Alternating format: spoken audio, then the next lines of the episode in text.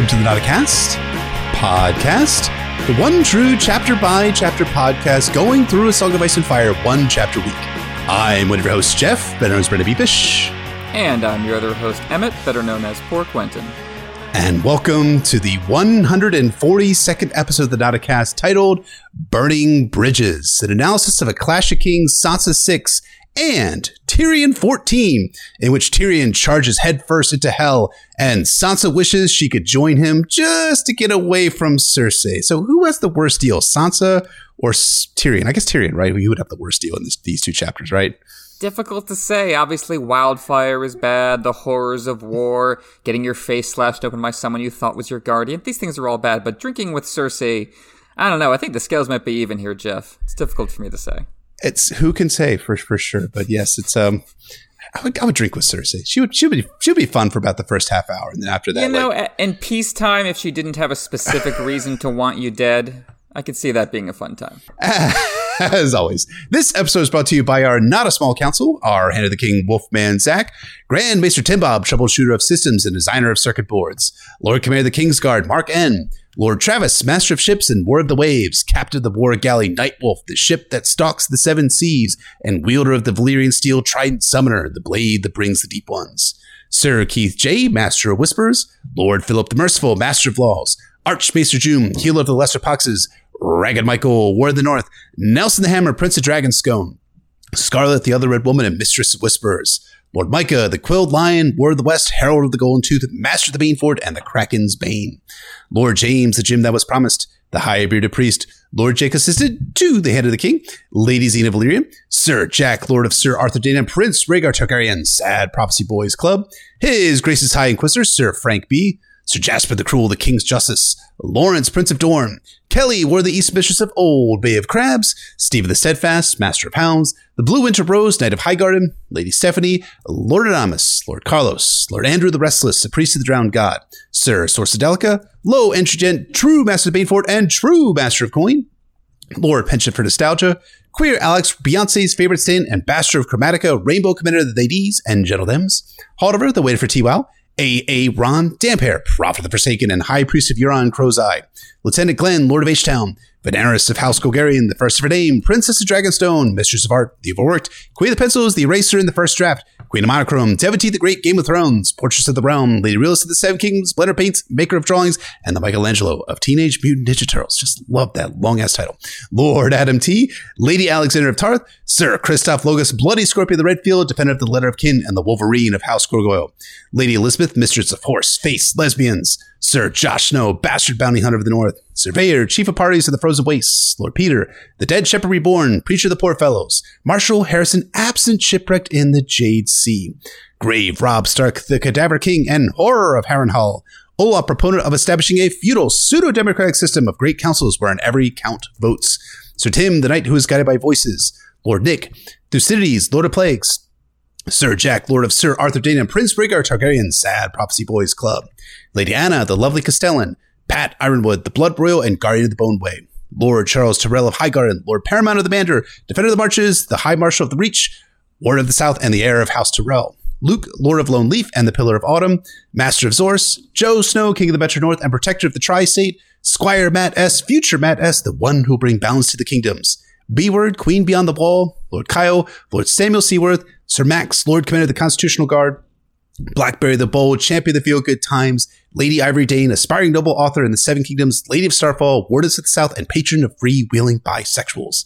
Lady Jamisa, she who suggests that coconuts migrate, and our newest member of the Small Council. God, it feels good to say that. Lord Christoph of Arundel, official Ice Master and Deliverer, the valiant, pungent Reindeer King, keeper of feisty pants, and Prince Consort to his ginger sweet love Queen Anna. Or Anna. There we go. She's actually told me to pronounce it for Anna. So, Christoph, this was a gift from Queen Anna. There we go. Got the name right that time. So, give her a big thanks and a hug for from from you to her for for that title and uh, patrons as well. Thank you to all of our all of our small counselors, and welcome to Lord Christoph and Queen Anna. Thank you to all our patrons as always, and special thanks to Lord Christoph and Queen Anna. May you reign forever. Hmm. I hope they do rave forever. They, they seem so sweet and, and lovely.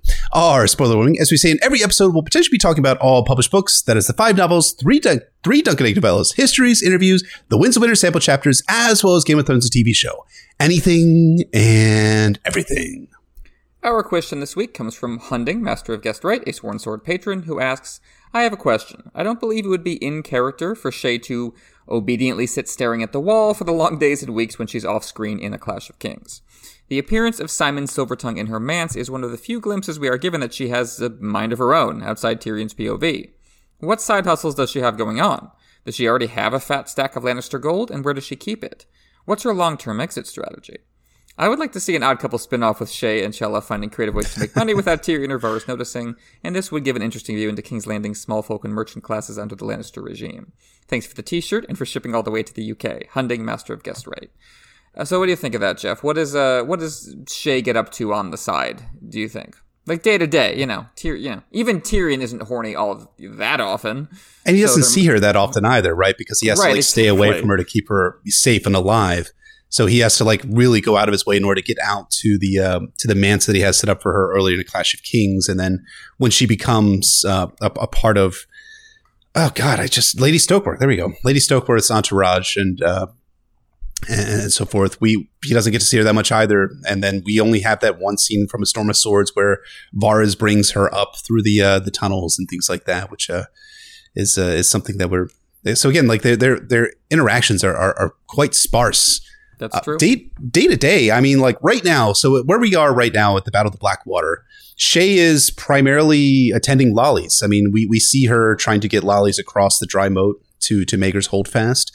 And that seems to be what she's doing now. Now, if you go back a little bit in time when she's in the manse with, with Chella and the Black Ears and Varys shows up and all that kind of entourage. I mean, I don't know. Like, is, is, is, is, it a, is it a rude thing to say where like George probably doesn't care enough, like care what Shae True. is doing because like he's Shae is just a and this this this sounds really shitty because I think Shae ended up being a better character in Game of Thrones, the TV series, as opposed to A Song of Ice and Fire, the book series, because Shae like has like real emotions and personalities, whereas in the books, like Shae is primarily like something that Tyrion is bouncing off of. Like Tyrion's revealing his own. Like she like she's not necessarily a mirror for Tyrion, but she's almost like a like a racquetball, like the wall of a racquetball. yeah, where Tyrion that's like a good way of putting it. I like slapping that. Yeah, I his mean- own. Yeah, go ahead.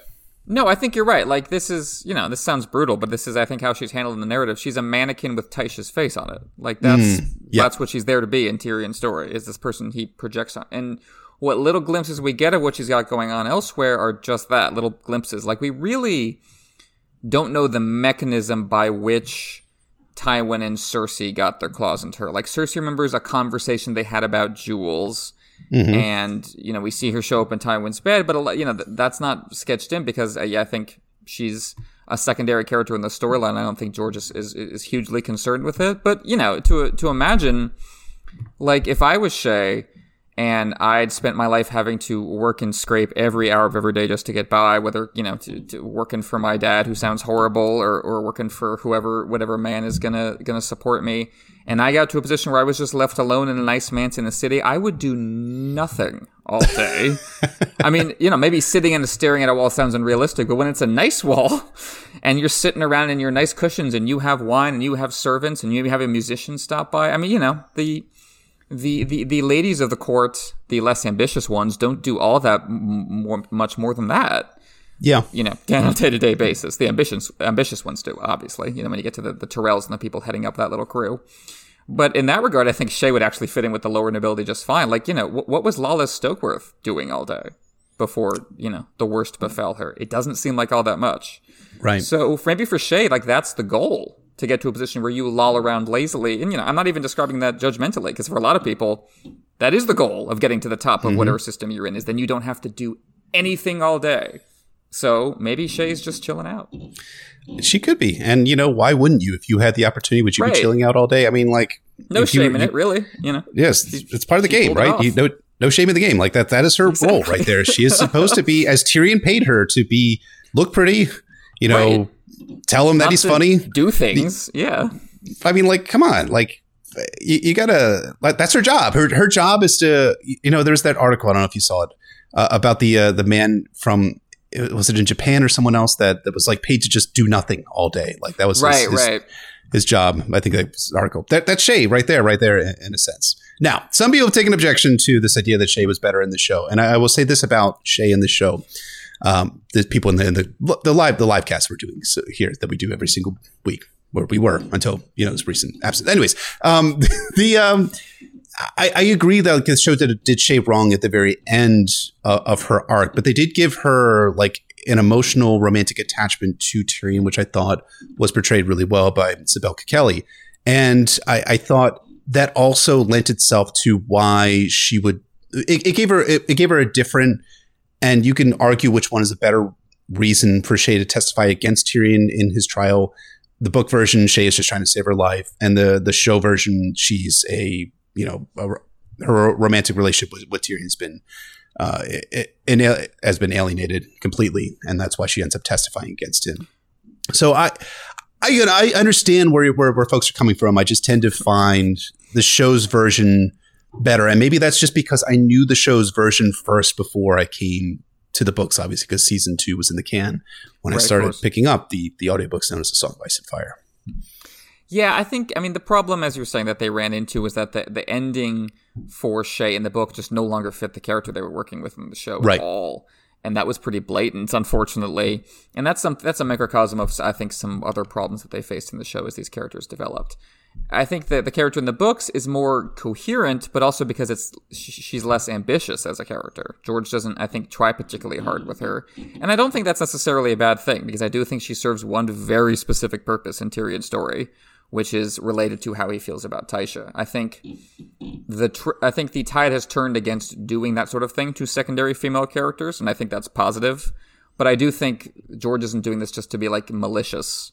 I think it's just, and it's also just different with an actress. Like you don't want to see an actress, a real right. person, flesh and blood person, forced into playing a role that seems like she's a, a sex worker victim on a Law and Order episode, which is kind of what Shae feels like sometimes.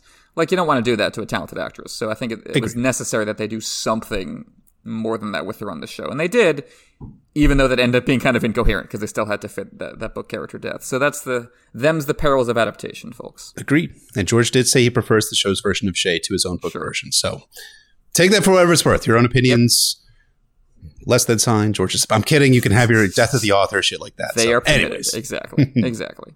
So thank you, Hunding, for the question. If you'd like to ask us questions, we must answer here on the Notacast podcast, where you're welcome to become a sworn sword or higher level patron over at patreon.com slash Notacast A-S-O-I-A-F, where you can get show notes, merch, access to the Nota Slack, and we're proud to announce our next Patreon only episode in which we go all the way back to the start of this podcast and A Song of Ice and Fire. That's absolutely true. You know, we were planning on doing this at the end of January, and here we are in February. But it's okay. We're going right into doing this.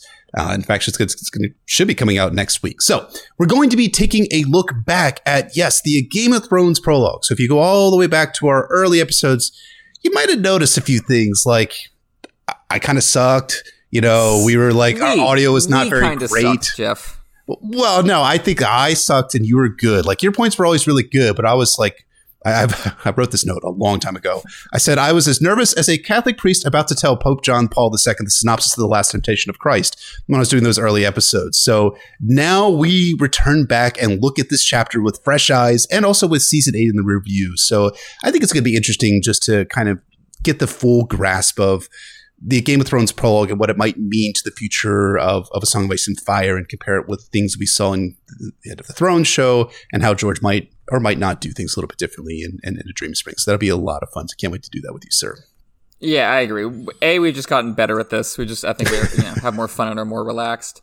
And I think it is interesting to come back, like, you know, thinking about the image of Jon Snow wandering into the woods at the end and, you know, comparing that, as people did in the show, to the very beginning of the series in the sense of a full loop, perhaps. So we'll talk about that. We'll talk about mm-hmm. a number of other things. But yeah, I think we're going to, we're going to milk some interesting stuff out of going back to what is just, you know, a great chapter. There's, there's a, never, never a bad time to return to the prologue to a Game of Thrones. That is what got us all into the series. So can't go wrong. Cannot go wrong with that indeed. But enough about Patreon.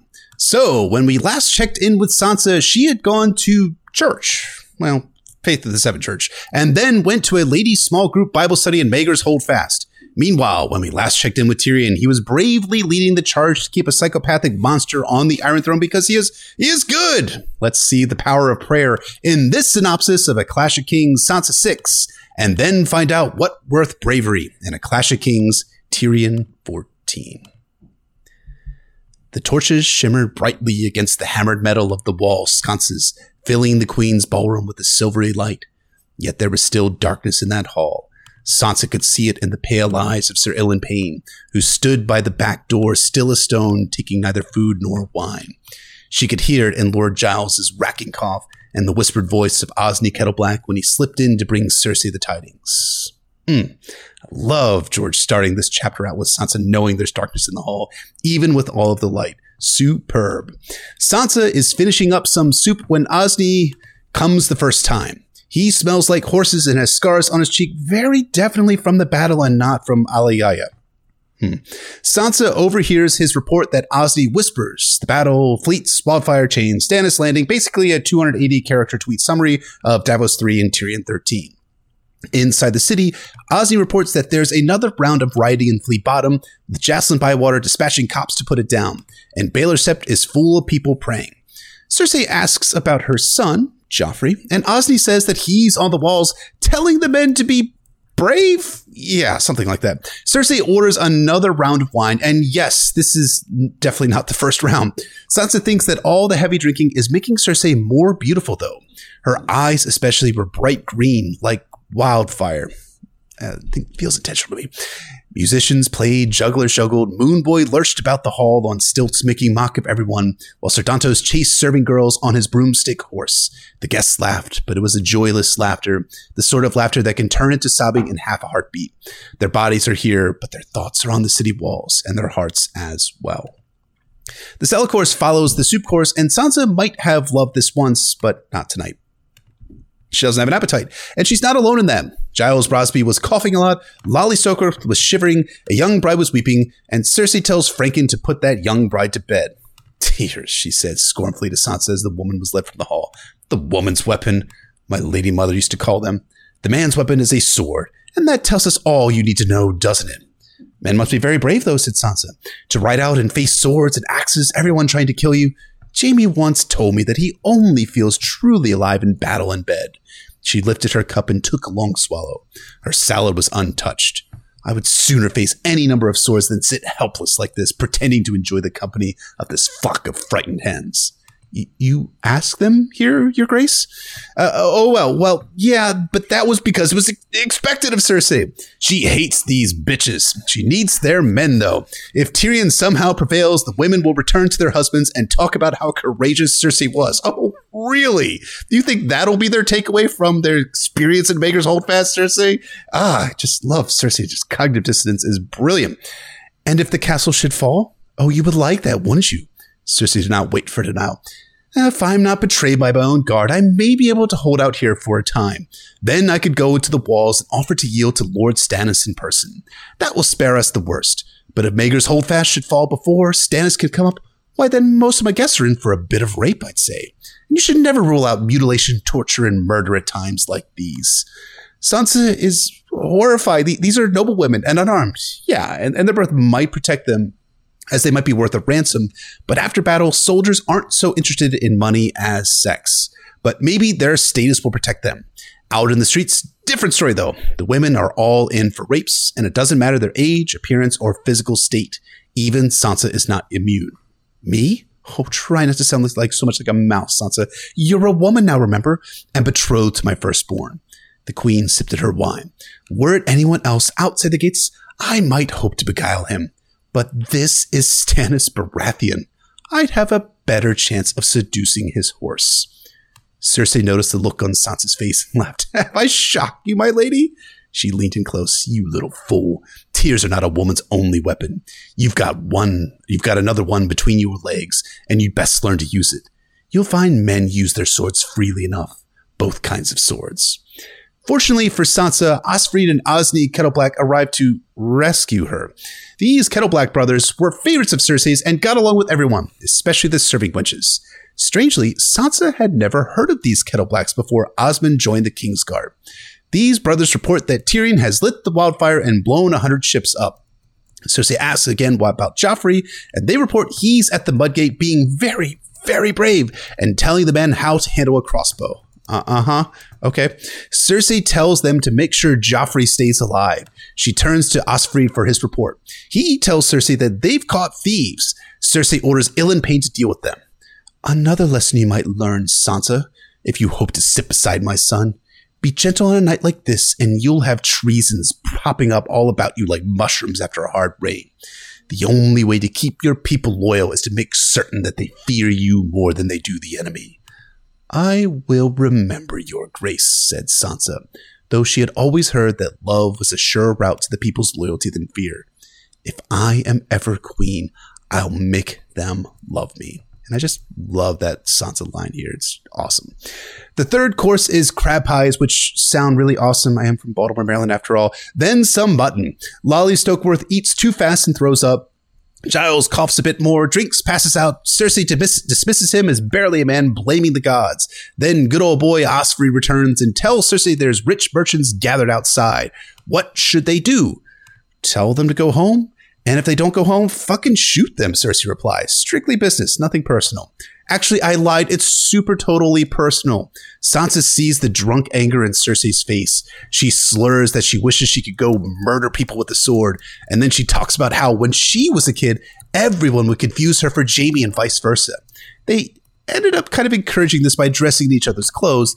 And yet, when they got older, Jaime got a sword and Cersei got fuck all. We were so much alike, Cersei says. I could never understand why they treated us so differently. Jaime learned to fight with a sword and lance and mace, while I was taught to smile and sing and please. He was heir to Casterly Rock, while I was to be sold to some stranger like a horse, to be ridden whenever my new owner liked, beaten whenever he liked, and cast aside in time for a younger filly. Jaime's lot was to be glory and power, while mine was birth and moonblood you were the queen of all the seven kingdoms? Sansa said. When it comes to swords, a queen is only a woman after all. By now, Cersei's wine cup is empty, but she declines more to keep a, a clear head, I guess? Whatever. Osney returns and tells Cersei that Stannis is on the tourney grounds, but Tyrion is riding out against him. Cersei dismisses Tyrion's earned bravery and asks if Joffrey is with him. No, he's not. He's very, very bravely flinging prisoners into the Blackwater, the Antler Men. Cersei calls this folly, which I actually agree with. Cersei's being a little bit smart here, and then tells Osmond to retrieve Joffrey and bring him back. I, I, do not agree with that one uh, necessarily. When Osney starts to disagree, Cersei tells him to follow his fucking orders and follow her orders and not Tyrion's. Osmond will do the same, or he's going out in the attack with Osney. So the knight very, very bravely decides to follow Cersei's order and not go fight in the battle. And everyone returns to their meals. After all the dishes are cleared, Lady Tanda re- requests to take her daughters home, and Cersei agrees. Then a singer comes forward and sings songs of Jonquil and Florian, Aemon the Dragon Knight, and Nymeria's 10,000 ships. Sansa and the women get teary eyed, and Cersei notices, Very good, dear. The queen leaned close. You want to practice those tears. You'll need them for King Stannis. Sansa shifted nervously. Your grace? Oh, spare me your hollow courtesies. Matters have must have reached a desperate strait out there if they need a dwarf to lead them. So you might as well take off your mask. I know all about your little treasons in the Godswood. The, the, the, Godswood? Don't look at Sir Dontos. Don't, don't, don't. Sansa told herself. She doesn't know. No one knows. Dontos promised me my Florian would never fail me. I, have done no treasons. I, have only visited the Godswood to pray. For Stannis? Or your brother, Cersei asks. It's all the same. Why else seek your father's gods? You're praying for our defeat. What would you call that if not treason? Sansa, probably breathing, breathing a massive internal sigh of relief, says she's praying for Joffrey.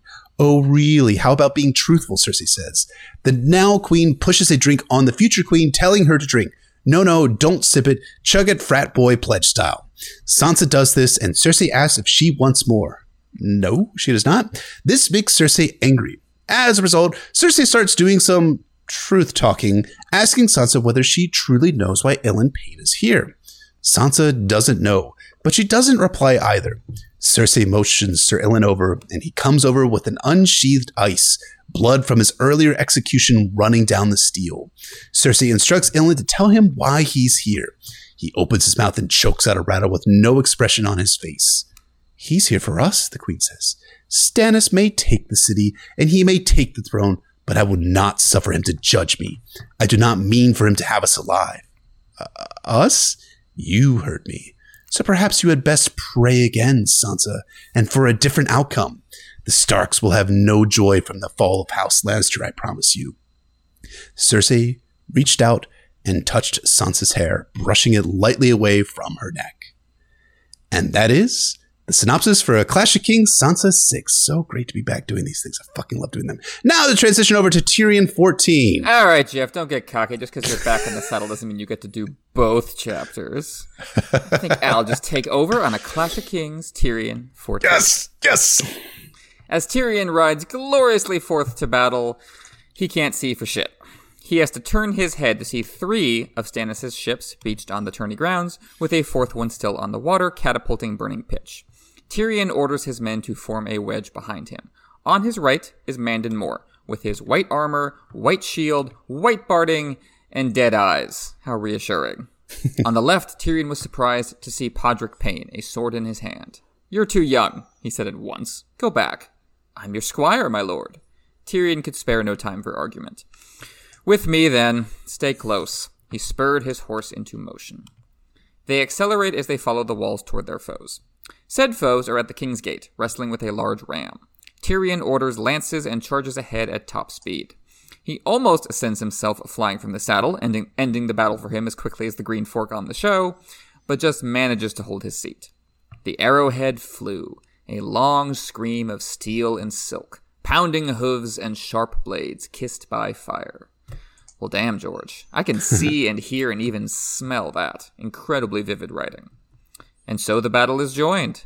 Mandon Moore drives Joffrey's banner into a dude's chest so hard he lifts him off the ground. Tyrion cuts a knight's head in half, but he's a Florent, so who cares?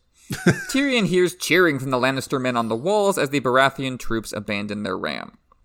Tyrion's horse balks at the ram itself, but Mandon Moore vaults it and keeps killing.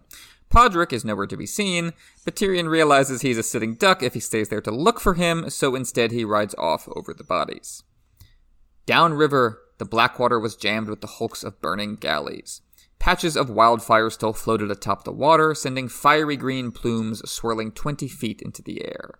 They had dispersed the men on the battering ram, but he could see fighting all along the riverfront. Sir Balon Swann's men, most like, or Lancel's, trying to throw the enemy back into the water as they swarmed ashore off the burning ships. We'll ride for the Mudgate, he commanded. Sir Mandon shouted, The Mudgate! And they were off again. King's Landing! his men cried raggedly, and Half Man! Half Man! He wondered who had taught them that.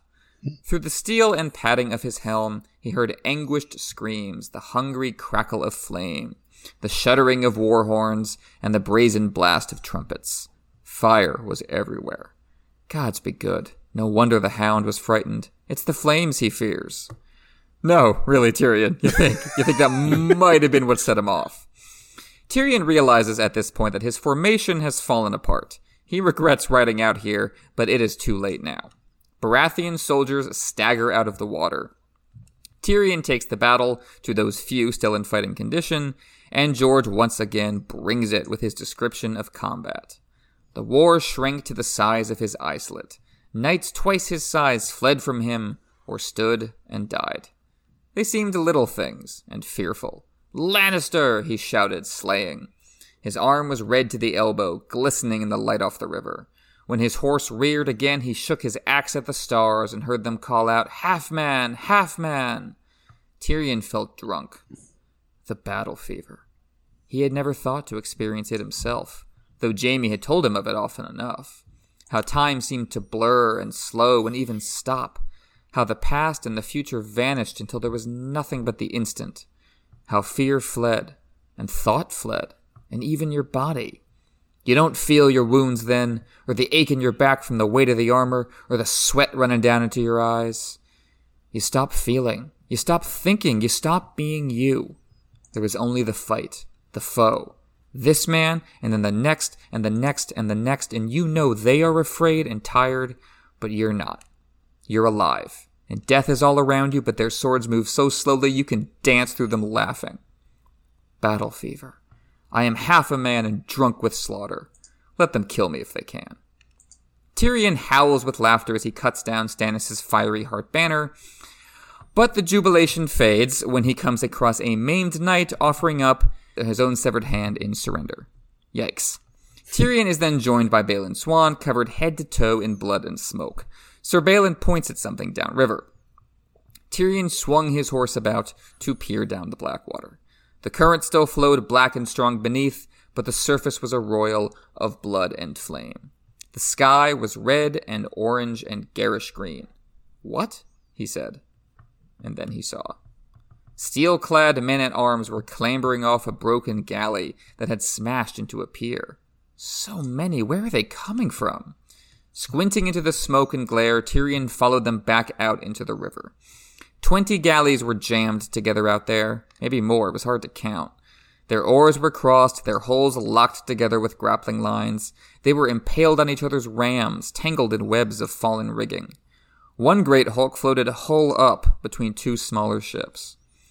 Wrecks, but packed so closely that it was possible to leap from one deck to the other and so cross the Blackwater. Hundreds of Stannis Baratheon's boldest were doing just that. Tyrion saw one great fool of a knight trying to ride across, urging a terrified horse over gunwales and oars, across tilting decks slick with blood and crackling with green fire. We made them a bloody bridge, he thought in dismay. Parts of the bridge were sinking and other parts were afire, and the whole thing was creaking and shifting and like to burst asunder at any moment. But that did not seem to stop them. Those are brave men, he told Sir Balon in admiration. Let's go kill them.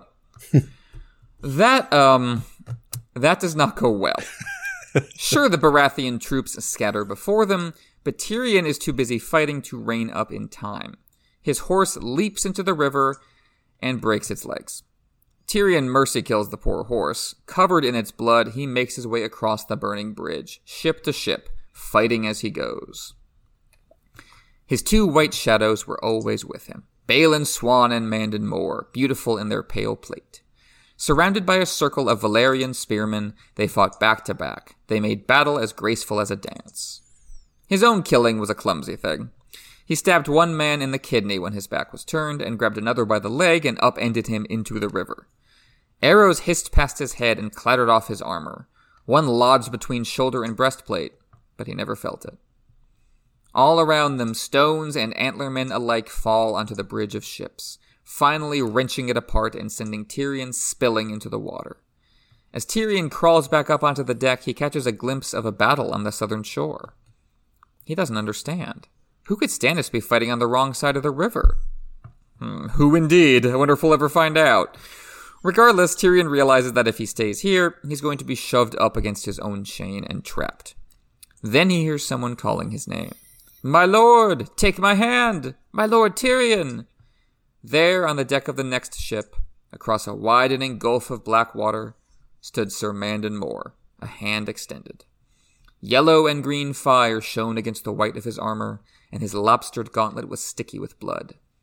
But Tyrion reached for it all the same, wishing his arms were longer. It was only at the very last, as their fingers brushed across the gap, that something niggled at him. Sir Mandon was holding out his left hand. Why? Was that why he reeled backward? Or did he see the sword after all? He would never know. The point slashed just beneath his eyes, and he felt its cold, hard touch, and then a blaze of pain. Tyrion plummets into the water once again, but once again manages to crawl his way back up into the deck. He stares up at the fires blazing overhead, having just enough time to admire the beauty before Sir Mandon shows up. He puts his sword to Tyrion's throat to finish him off, when suddenly he vanishes overboard. Tyrion sees his rescuer looming over him. He assumes it's Jaime because, well, who else would bother saving him? Be still, my lord, you're hurt bad. A boy's voice? That makes no sense, thought Tyrion. It sounded almost like Pod. And that is the synopsis for Clash of Kings Tyrion 14, following up on Jeff's synopsis for Clash of Kings Sansa 6. Sorry to interrupt you halfway, sir. I hope I did you justice. I know the synopsis is your bag. To take it away from you so cruelly after your return, I hope you can forgive me for such. It was so great. It was so great. I'm so so glad to actually do this. We uh, we, we had when we first like were talking about these Battle of the Blackwater episodes, we were talking about doing like you were just gonna do all the synopses and I was gonna do all of like the depth portion of these episodes. And I like what we did instead, which would be mostly I did we've mostly stayed to the same format that we've, we've done, but uh, it's so good to actually do a synopsis. I, I have always enjoyed it from from Catelyn and Tyrion's former chapters back in the Game of Thrones, and uh, yeah, so good to have you back, sir, doing this. So awesome. Well, it's well even done. better to have you back, sir. Thank you so much for for Thank doing you. Sansa Six as great as always. But so to move into our depth portion, we're going to go back to the beginning of our two synopses and talk first about Sansa 6. The Battle of the Blackwater began with Sansa 5, with her praying in the Sept. It ends with Sansa 7 when she gets the news from Sir Dontos about the Tyrells showing up. Oh, to be a knight, as he says. Right in the middle of the battle, we have Sansa 6. This is the still point around which all of the chaos revolves. The other chapters are cinematic panoramas. This is a theatrical tableau. It's focused not on action, but dialogue. We have taken a step back from the actual fighting, and while the outcome of the battle certainly affects everyone in this room, there is enough distance to dig into what it all means beyond the, the more visceral experience we see in the mm. Davos and Tyrion chapters. Sansa 6 is a glimpse behind the curtain. It's all about inconvenient truths. I love that. And I think that's absolutely true. It is very inconvenient truths, but also it's it's almost like um like when we, we're going to talk a lot about Cersei, obviously, but but Cersei is like not necessarily being more truthful, but she just thinks she's like she's like dealing out like truths, like truth bomb after truth bomb after truth bomb. But in, in reality, she's she's as deceived and, and self deluded as, as everyone else in, the, in that uh, that room. It's also inconvenient truths that are couched in a in a Sansa who is increasingly less of a wallflower, cringing before authority to survive, and more of a maturing woman who is coming into her own and starting to critically evaluate the bullshit that she's been forced to listen to since she's been essentially a captive of the Lannisters since the death of, of well, since the arrest of Ned Stark. I, I love how Sansa basically has a Mystery Science Theater 3000 commentary track to Cersei's monologues about how it's better to be feared than loved while ordering burger from the comforts of her luxury, to which Sansa thinks, if I am ever a queen, I will make them love me. So there's this term that gets tossed around, mostly by dumb fucking misogynists, which regards female protagonists as Mary Sue's. And that is protagonists who suddenly come into power slash abilities without the requisite character buildup and foundation. Again, this is mostly dumb pejorative made by dumber people. But that's not an accusation you can throw at Sansa.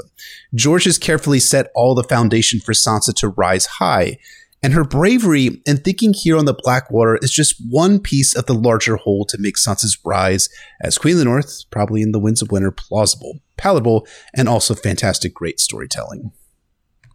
Yeah, I think that that mixture of the kind of the, the more intimate scales for Sansa and the the larger question of what kind of role she's even going to be allowed to play. You have Sansa struggling with her own questions, and then Cersei, you know, Cersei doing this kind of trick where she both uh, wants to have power over Sansa while communicating to Sansa that really women don't have power. Which right. kind of like the little trick there is then, you know, Sansa could say, well, why should I listen to you then? Right, why yeah. Should I trust your authority over me? But that gets to the kind of this hypocritical double game that, that Cersei is playing, as we're gonna we're gonna get to in a little bit later.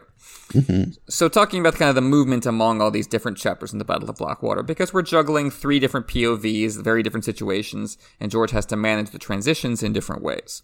The transition between Davos 3 and Tyrion 13 was smooth. We went from the victims of the wildfire inferno to the perpetrator. By contrast, the transition between Tyrion 13 and Sansa 6 is deliberately jarring. The narrative shrinks from the widescreen scope of the battlefield back to the intimate confines of Maegor's holdfast with Sansa and Cersei. All around them, the surface appearance of peace persists. Musicians are playing, jugglers are juggling, the fools dance. Maegor's holdfast is all silvery light and comfortable furniture. It's all the privileges of aristocracy. What war, you could ask? But as Sansa realizes, there is still darkness in this room, everywhere she looks. The war is here, in whispered messages in Ilyn Payne's eyes. Back before her life fell apart, Sansa might have been convinced by that shadow on the wall. Now she knows better. She realizes that the forced laughter is covering up sobs. Everyone is thinking about the battle. She's sitting close enough to Cersei to overhear the battlefield dispatches she receives from the Kettle Black Bros, which establishes the timeline. As the chapter starts, We get word that the fleets have met. Sandor is killing archers. Tyrion is raising the chain. Okay, so we're halfway through Davos 3. Mm-hmm. We also hear that Joffrey is out raising everyone's spirits, which is uh, quite the generous interpretation of what Joffrey is doing. You know, the Kettle Blacks have to keep up their courtesies, of course. Cersei has no way of checking on what they're telling her, and you know, I don't, I don't think Cersei really cares if they're telling the truth or not. She just wants them to tell her what she wants to hear because that's how she demonstrates that she's in charge. Sansa's chapters are increasingly about this double vision of hers, wherein she sees both the surface and the reality at once, and has to learn how to de- how to determine the relationship between the two. Agreed, and you know because the the Kettle Blacks are such minor characters, but always just kind of there. I just figure I would talk a little bit about them here because they're such unctuous assholes in this chapter. I love it; it's so great. But part of what Sansa sees in the Kettle Blacks is the surface level flattery and ingratiation they do around Sansa and around Cersei, really, to get their way. All the while, Sansa seems somewhat aware of their true nature, about how they get on with the serving wenches best of all, which is a great line that, that Sansa thinks about. These guys are playing at being knights, but their true power lies in being able to sweet talk their way into Cersei's favor and into the beds of women generally. What Sansa detects here is their falseness. She doesn't know that they are ostensible agents of Tyrion, or that they are, or will become, it's unclear, agents of Littlefinger someday down the road. In that falseness, though, the Kettleblacks almost work as dark mirrors to Sansa, because Sansa's not truly down with Cersei and really not all for Joffrey at this point in her in the narrative. She's quite aware of who Cersei is and very, very aware of who Joffrey is as well. She's also not a triple agent of various power players, but that's not totally the point. The point is that she's watching, observing, and learning the modes of survival within an oppressive political structure. And at the same time, she's learning about the types of courtiers which exist in any political structure, regardless of oppression or not, and evaluating them based on their loyalty and, more importantly, their competency. The Kettleblacks fall well short on both counts, generously stated, and that will be part of their undoing come a feast for crows. But back on the who's paying them argument, we know that Littlefinger will ultimately be their paymaster and benefactor. Again, if he's not already their paymaster and benefactor here in A Clash of Kings. The Kettleblacks then can be seen almost, not totally, but almost like a mini boss for Sansa to the end game boss of her arc, Littlefinger. Mm-hmm. Maybe not like, maybe not like mini boss is, is the is the wrong. No, term. Maybe I think the, that works. Yeah. I mean, it, it kind of works like in a video game level, but I'm thinking more like that she's like evaluating the types of false players that are not sure. very good at the game, the way the Kettle Blacks are. Hmm. For for for me, like you know, it's much more. These these folks like Littlefinger is much more less unctuous and much more subtle as manipulation. But Sansa has been exposed to a lesser version of Littlefinger in the form of these Kettle Black brothers, and she's learning from it. She's making, she's evaluating her experiences and determining the types of people that these guys are. So, come her Queen of the North arc in the Winds of Winter, I think we'll see how Littlefinger lands, more accurately, how his head lands after Sansa's able to more accurately evaluate these types of unctuous assholes who are always trying to curry favor but accumulating their own wealth and power and station in life. It'll be a beautiful sight when Littlefinger's head rolls, absolutely. And I think you're totally right about the structure of her story, that she is dealing with these more minor characters now and these more characters that are more obvious in their manipulations in a way to prepare her for dealing with Littlefinger. And Littlefinger is where she has to show off everything that she has learned. For the hmm. moment, Sansa's case study for dealing with both the surface and substance of power is Cersei. Though Cersei is less role model than cautionary tale because she is getting shit faced, even more so than usual. We will have more to say on Cersei's alcoholism come a feast for crows. Suffice to say here that the main reason Cersei is drinking so much is that she feels trapped in this room with her fellow women, who she despises. In the same way that Catelyn can be seen as an evil stepmother character, given her own story to tell, Cersei can be seen as a wicked queen whose relationship to her gender is explored rather than assumed. Cersei resents restrictions placed on her by men, but reserves most of her hatred for other women. Why? Because Cersei doesn't want to overthrow nor even reform the system. She wants exactly one change. Her in charge. like that like her first POV chapter begins. She dreamt she sat she sat the Iron Throne high above them all. That's it. After all, uplifting other women would require significant social transformations of the kind that might lessen Lannister power. So, to quote Futurama, Cersei believes that the worst kind of discrimination is the kind against her, personally. She believes herself to be a special kind of woman, one who ought to have been allowed into the powerful circles of the menfolk. The rest of the women, though, they deserve their plight. They have to, you see, because otherwise that means the system Cersei wants to rule would be bad, and she can't have that.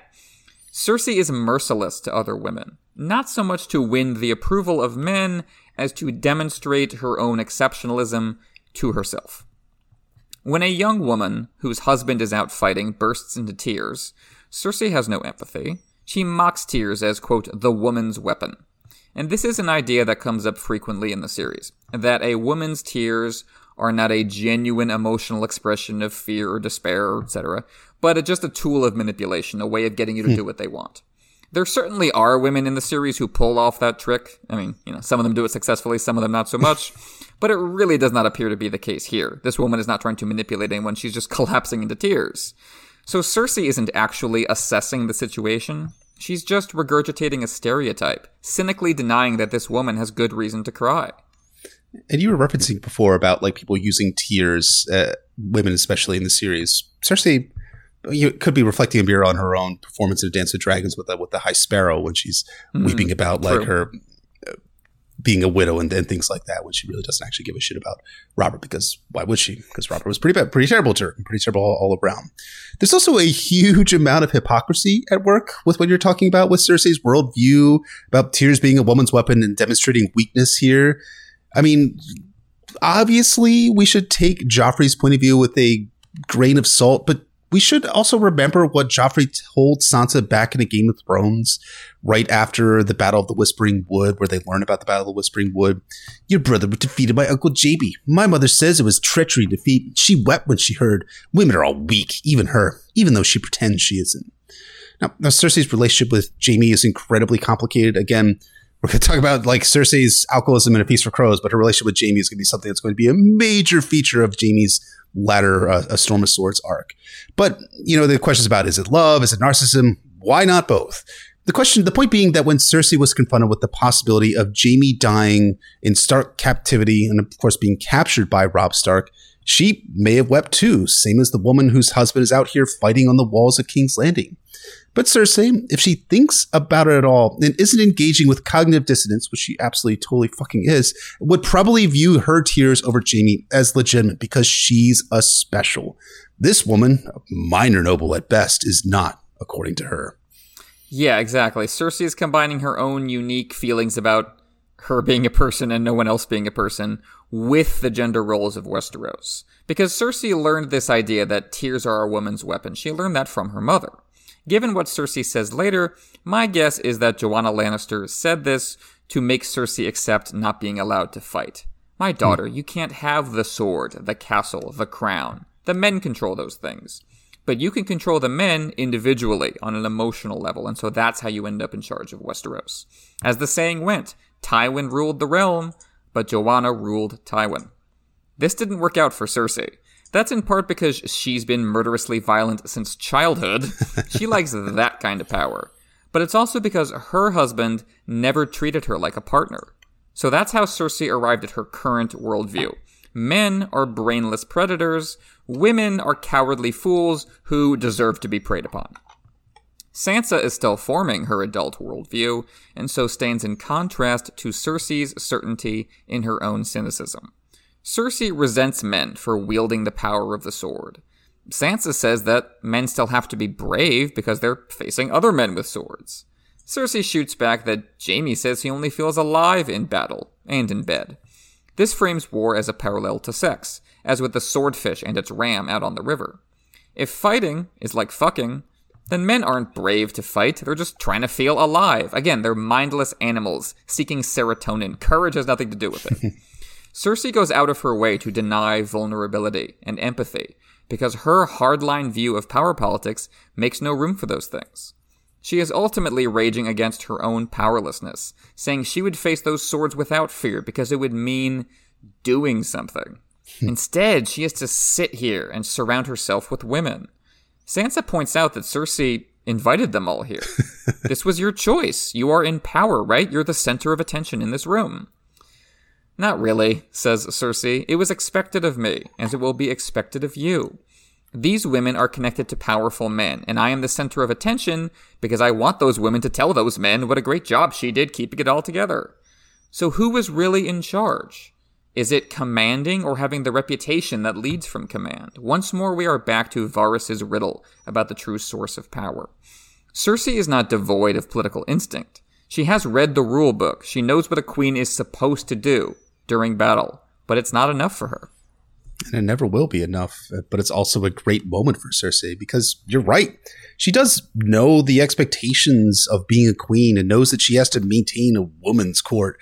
But this is where Tyrion's estimation of Cersei having a low cunning, in my opinion, comes into significant focus. She opts merely for the optics with none of the substance. Because what exactly is Cersei doing here in this dining room besides getting fucking hammered? She increasingly signals for courses of food to be served, but she's not actively encouraging these women or boosting their spirits.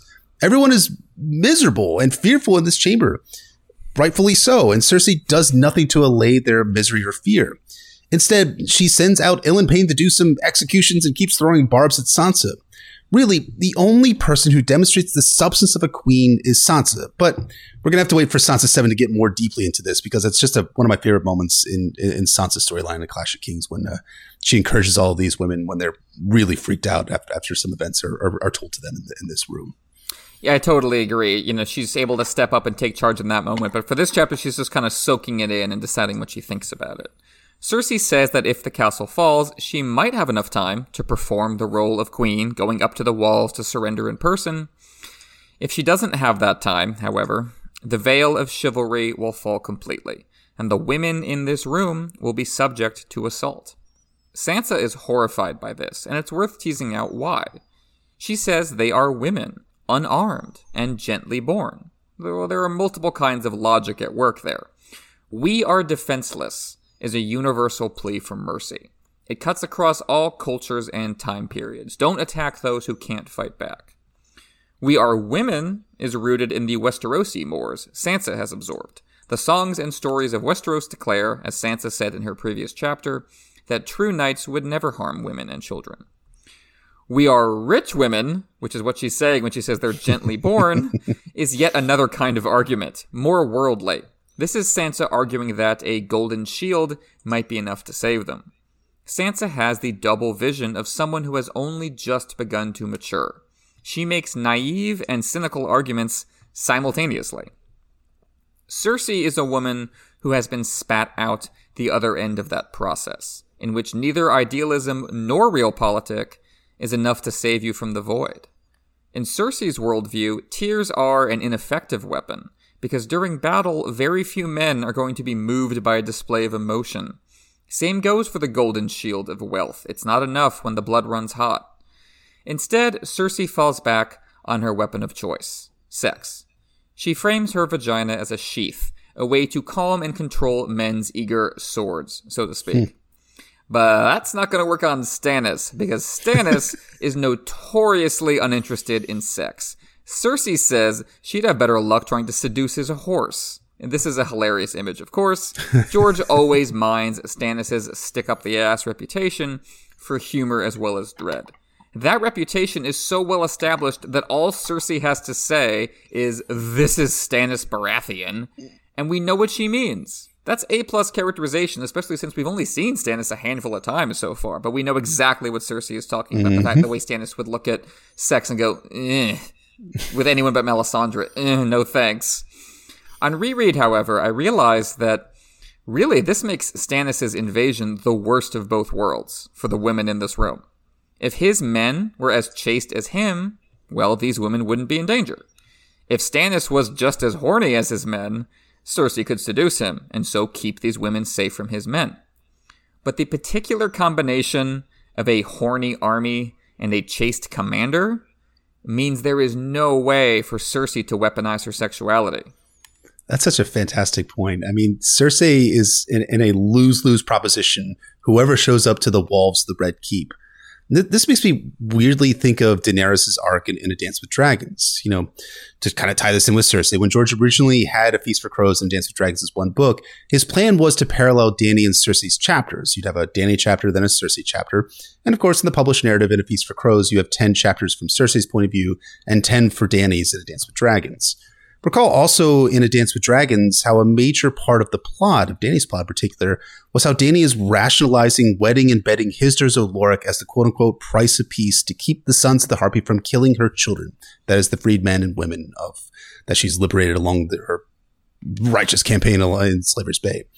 And this works in Meereen as the Sons of the Harpy do actually stop killing Dany's freedmen after Dany agrees to wed Hizdahr if she receives 90 days of no murders. Now, whether this is a temporary hold or not is a question we will definitely cover when we get into a Dance with Dragons. It's going to be so much fun because I think we have slightly different perspectives on, on that, which would be great.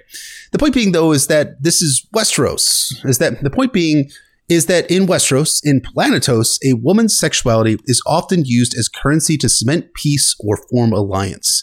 Look only at Jon Arryn securing Robert's fledgling rule by wedding Robert to Cersei, or how Hoster Tully leveraged Lysa as a potential bride for Jon Arryn as a price for his continued support for the Southern Ambitions conspiracy. And though it plays well with the fucked upness of the Lannisters to have Cersei bed brothers, hello, Kettleblacks, Stannis is not Robert. Sexuality and women in general make this Baratheon feel uncomfortable. Still, you can't help but feel sad for Cersei in this scene. I mean, she's internalized how Tywin used her sexuality as barter to try and wed her to Rhaegar first and then to Robert ultimately. And she has considered using it again with Stannis to try and save the people in this women's court. Now, it's uh, it's a kind of a generous interpretation to say that Cersei is leveraging leveraging this for peace and to save her women because she tends, tends to look at this a little bit more cynically than the way that Dany's looking at at Meereen. But at the same time, you can see how there is a bit of a parallel that George is drawing between these two women, these two queenly arcs rather, and how they are their sexuality is being used to try and make peace or to save people. Although Cersei probably wouldn't necessarily believe in saving people because, of course, she thinks that these are lesser people than than the ones that are uh, than than herself, obviously. Certainly, but you know, Cersei thinks of herself in a similar way to how Dany thinks of herself. I think Dany has more reason to think of herself that way, but it doesn't hmm. change the fact that Cersei also thinks of herself as a woman maligned and misunderstood and just as good as the men around her who don't listen. And Dany's enemies, who encompass a lot of people, and you know, not just the slave masters either at this point, they think of Dany the way we think of Cersei because hmm. those are the stories they've been told. So they that's the perspective they have on her. Uh, you know, it's it's all about reputation and performance, the eye of the beholder. Sansa knows this by now. When one of the Kettleblacks comes in, she thinks about how they've created quite the reputation for themselves around the castle, but if they're so good, why hadn't I heard of them before? and this is my favorite Sansa, extreme chivalry nerd Sansa, who memorized the back of every knight's rookie card and doesn't think they're all that important if she doesn't know everything about them. Sansa is no longer just swallowing the songs on face value. She is using them as interrogative tools to make sense of the deceptions around her. She specifically compares the Kettleblacks to Sandor. As much as the Hound frightens her, he also impresses her Unlike the Kettleblack Bros, Cersei does not appear to notice Sansa's evolution. She still thinks of her as an easily shocked little fool. The irony here is that Sansa is performing her role better than Cersei by keeping a lid on her emotions. When some servants try to sneak away, Cersei orders them executed. As I've been saying, the call is coming from inside the house. Stannis' attack threatens the people of King's Landing, but when those people try to escape, the Lannisters kill them for it. The common folk are trapped with no safe haven on either side. Cersei is not a straightforward brute like Gregor Clegane. She insists that there is a logic to her actions. Mercy for traitors increases the number of treasons. Laws should be made of iron, not pudding, as someone says at the wall. I can't remember who. To win, your people must fear you more than the enemy, Cersei says. I think this is BS for a number of reasons. First of all, these servants weren't actively supporting Stannis like the Antler men. They just wanted out of his way. They weren't doing any damage to the Lannister cause. Secondly, Cersei herself contributes to the collapse of morale by ordering Joffrey to be brought deeper inside the castle. That does way more damage than letting a few servants sneak out the back. Thirdly, fear easily turns into anger, hatred, and rebellion, especially if people think death is their only alternative. And finally, even if ruling through fear gets you through the battle, it weakens your political legitimacy in the aftermath. That last point especially applies to Tywin, from whom Cersei presumably learned all this, if only by example. He never prepared his family to rule in peacetime, and so they just don't know how to do it. Sansa thinks she always heard that the best way to get people to follow you was not fear, but love. If she's ever queen, she'll make them love her. And this, of course, is one of the most significant passages in Sansa's story, the one people like to bring up over and over again. George is arguing against ruling with an iron fist. Instead, your politics should be driven by empathy, compassion, and encouraging everyone to be their best possible self. Not only is this kinder, it's actually stronger in the long run. We see that with Ned, who presumably taught Sansa this like Tywin taught Cersei, again, if only by example. The Northmen loved Ned, and so fight and die for his family.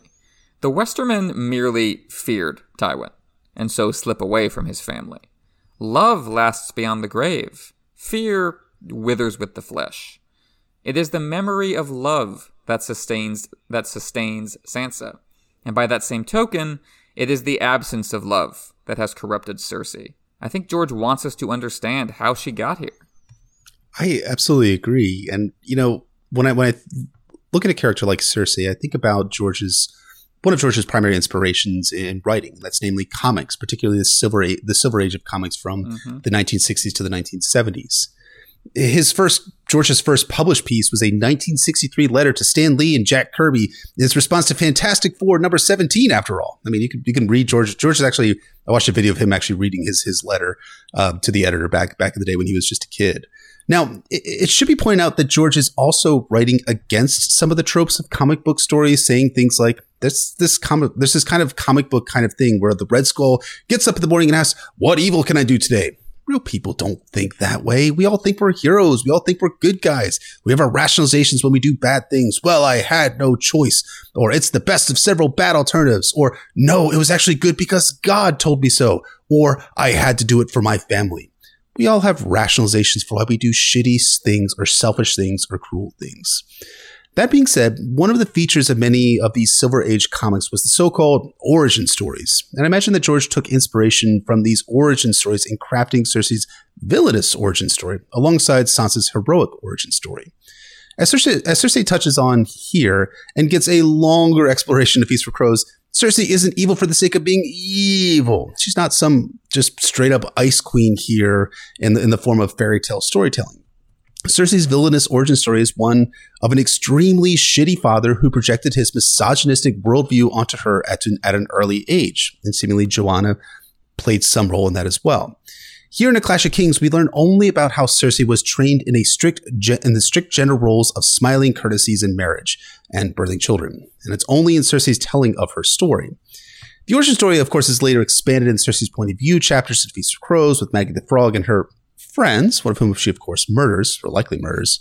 With Sansa, we we have her learning love from her father and mother at an early age, learning chivalry and courtesy. I love your point about having the uh, the baseball cards because I had a whole like books of them growing up as a kid.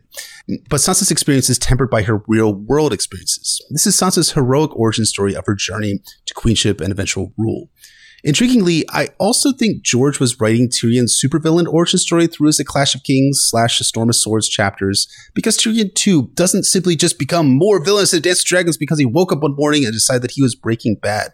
He had a long journey to get there, and that long journey is really well written here in these Clash and Storm chapters. I think George wants us to understand that something that connects the characters we instinctively like versus the ones we instinctively recoil from is that they all have things they're trying to get back and all have moments they are obsessed with and play over and over in our heads. And the characters we end up being more sympathetic with are the ones who find socially positive ways of dealing with that. And the ones we recoil from are the ones who don't. But there's there's no character who's completely free from that or has a way of banishing their ghosts. Even like Septon Meribald, perhaps the most 100% positive character in the whole series. Even he, as he makes clear, is haunted by the people he fought with and against and for.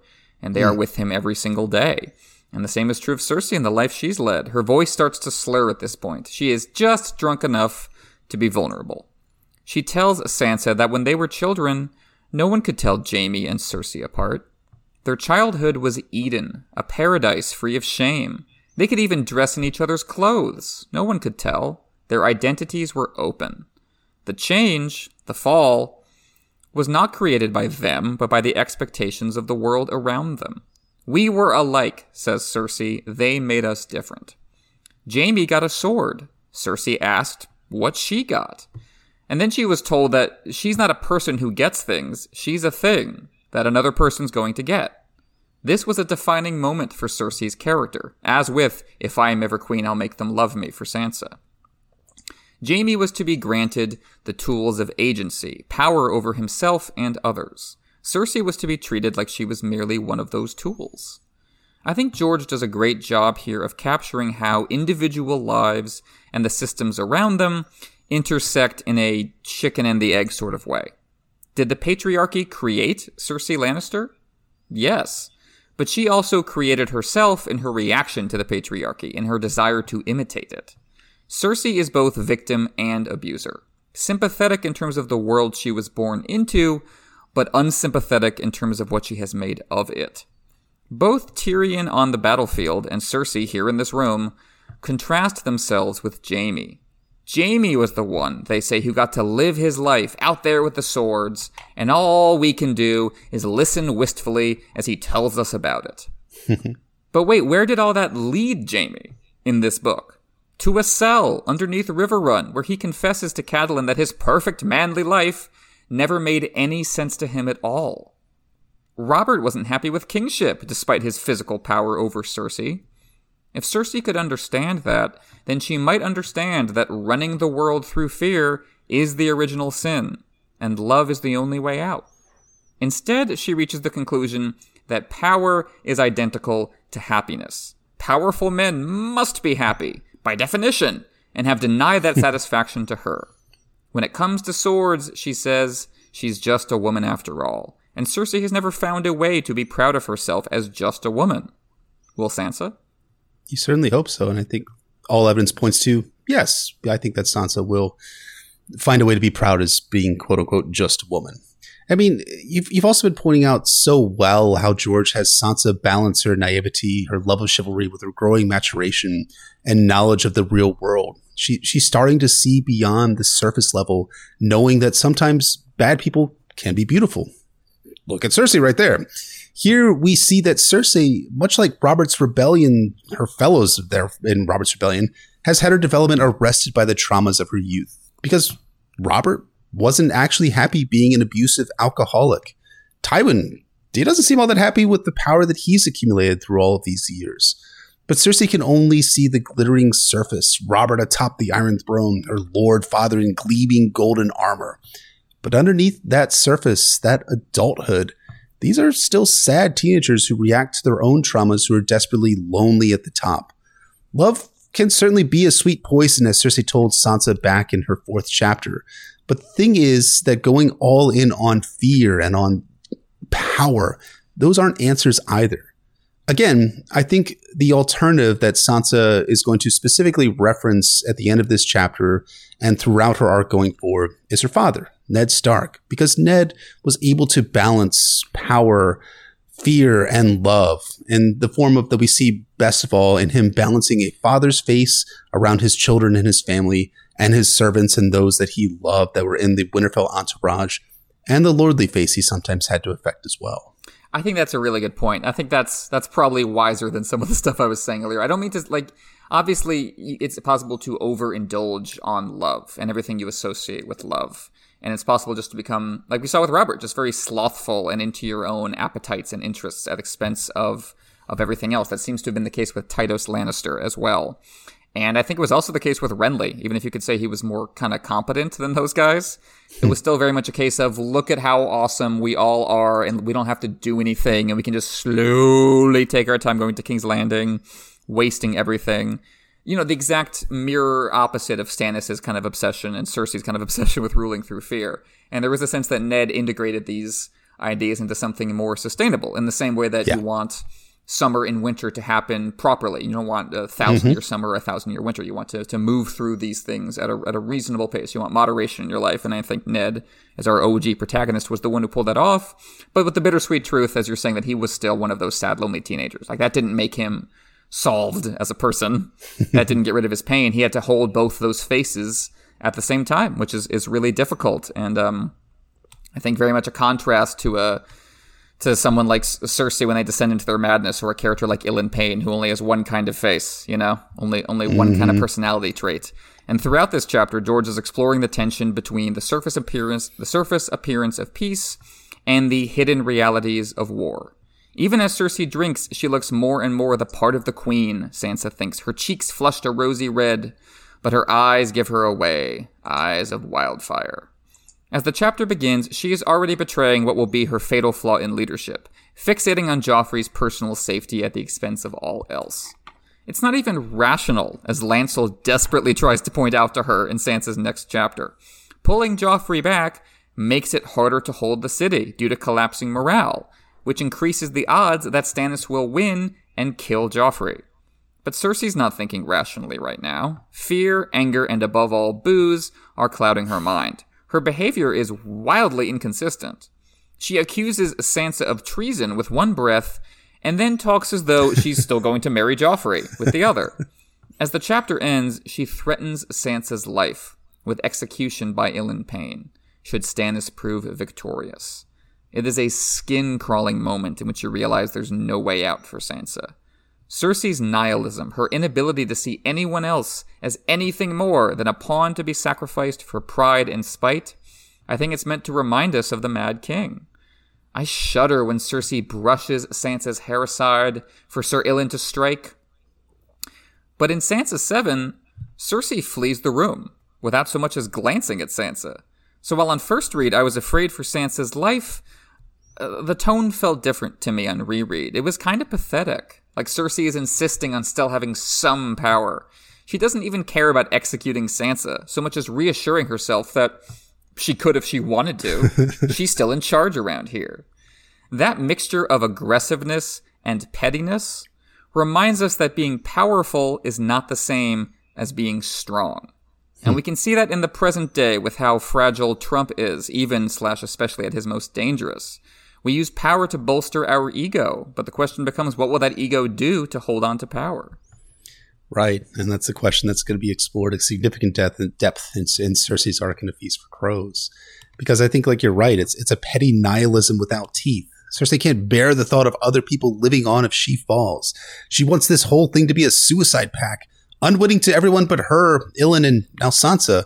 But as you said, it's pathetic because she doesn't have the actual power and she doesn't have the will to carry it out when she thinks that the fall of her house is at hand in the next Sansa chapter. Still, there's drying blood on Ilyn Payne's sword. But it's not his sword, it's it's ice. It's Ned's sword that was stolen by the Lannisters. You know, when I think about ice, I think about Ned using it against Gared back in Bran's first chapter in A Game of Thrones. And though Sandor had previously claimed that Ned loved killing just like he did and how everyone else who is engaged in warfare loves killing, we know that's that's not true as we find Ned cleaning ice and spending time in prayer in front of Winterfell's heart tree in Catelyn's first Game of Thrones chapter after that execution of Gared. Then it was it almost to me it seemed as if Ned was going for that out damn spot of cleaning from of cleaning ice long after his blade is free of blood. All the while Ned cleansed his soul with prayer. Here though, Ilyn Payne is one such person who Sandor Clegane is right about. He loves killing. He loves it so much that he lets the blood of the innocent people linger on the sword. Ilyn lives for killing, and despite being the king's justice, he doesn't kill reluctantly like Ned does to satiate justice. Again, questions about the death penalty and things like that. We'll put that aside for the moment. Ilyn Payne is just a killer who loves the sword for itself. Ilyn Payne, I think, here in the, at chapter's end, has profaned the blade with the blood of innocence. And he is willing to do it again and kill more innocents like Sansa if Cersei orders it. Thankfully, though, Cersei does not order it. Being a toothless, being powerful yet not strong, might end up saving Sansa's life at, in the next in the next Sansa chapter. Yeah, I, I, agree. Obviously, there's a point to be made that maybe, hey, maybe we shouldn't be cutting anybody's head off, even if it's done in a just kind fashion. And that's, you know, that's the argument to be made more by characters like Septon Meribald. But it's easier to be someone like Septon Meribald when you're just an individual with no power.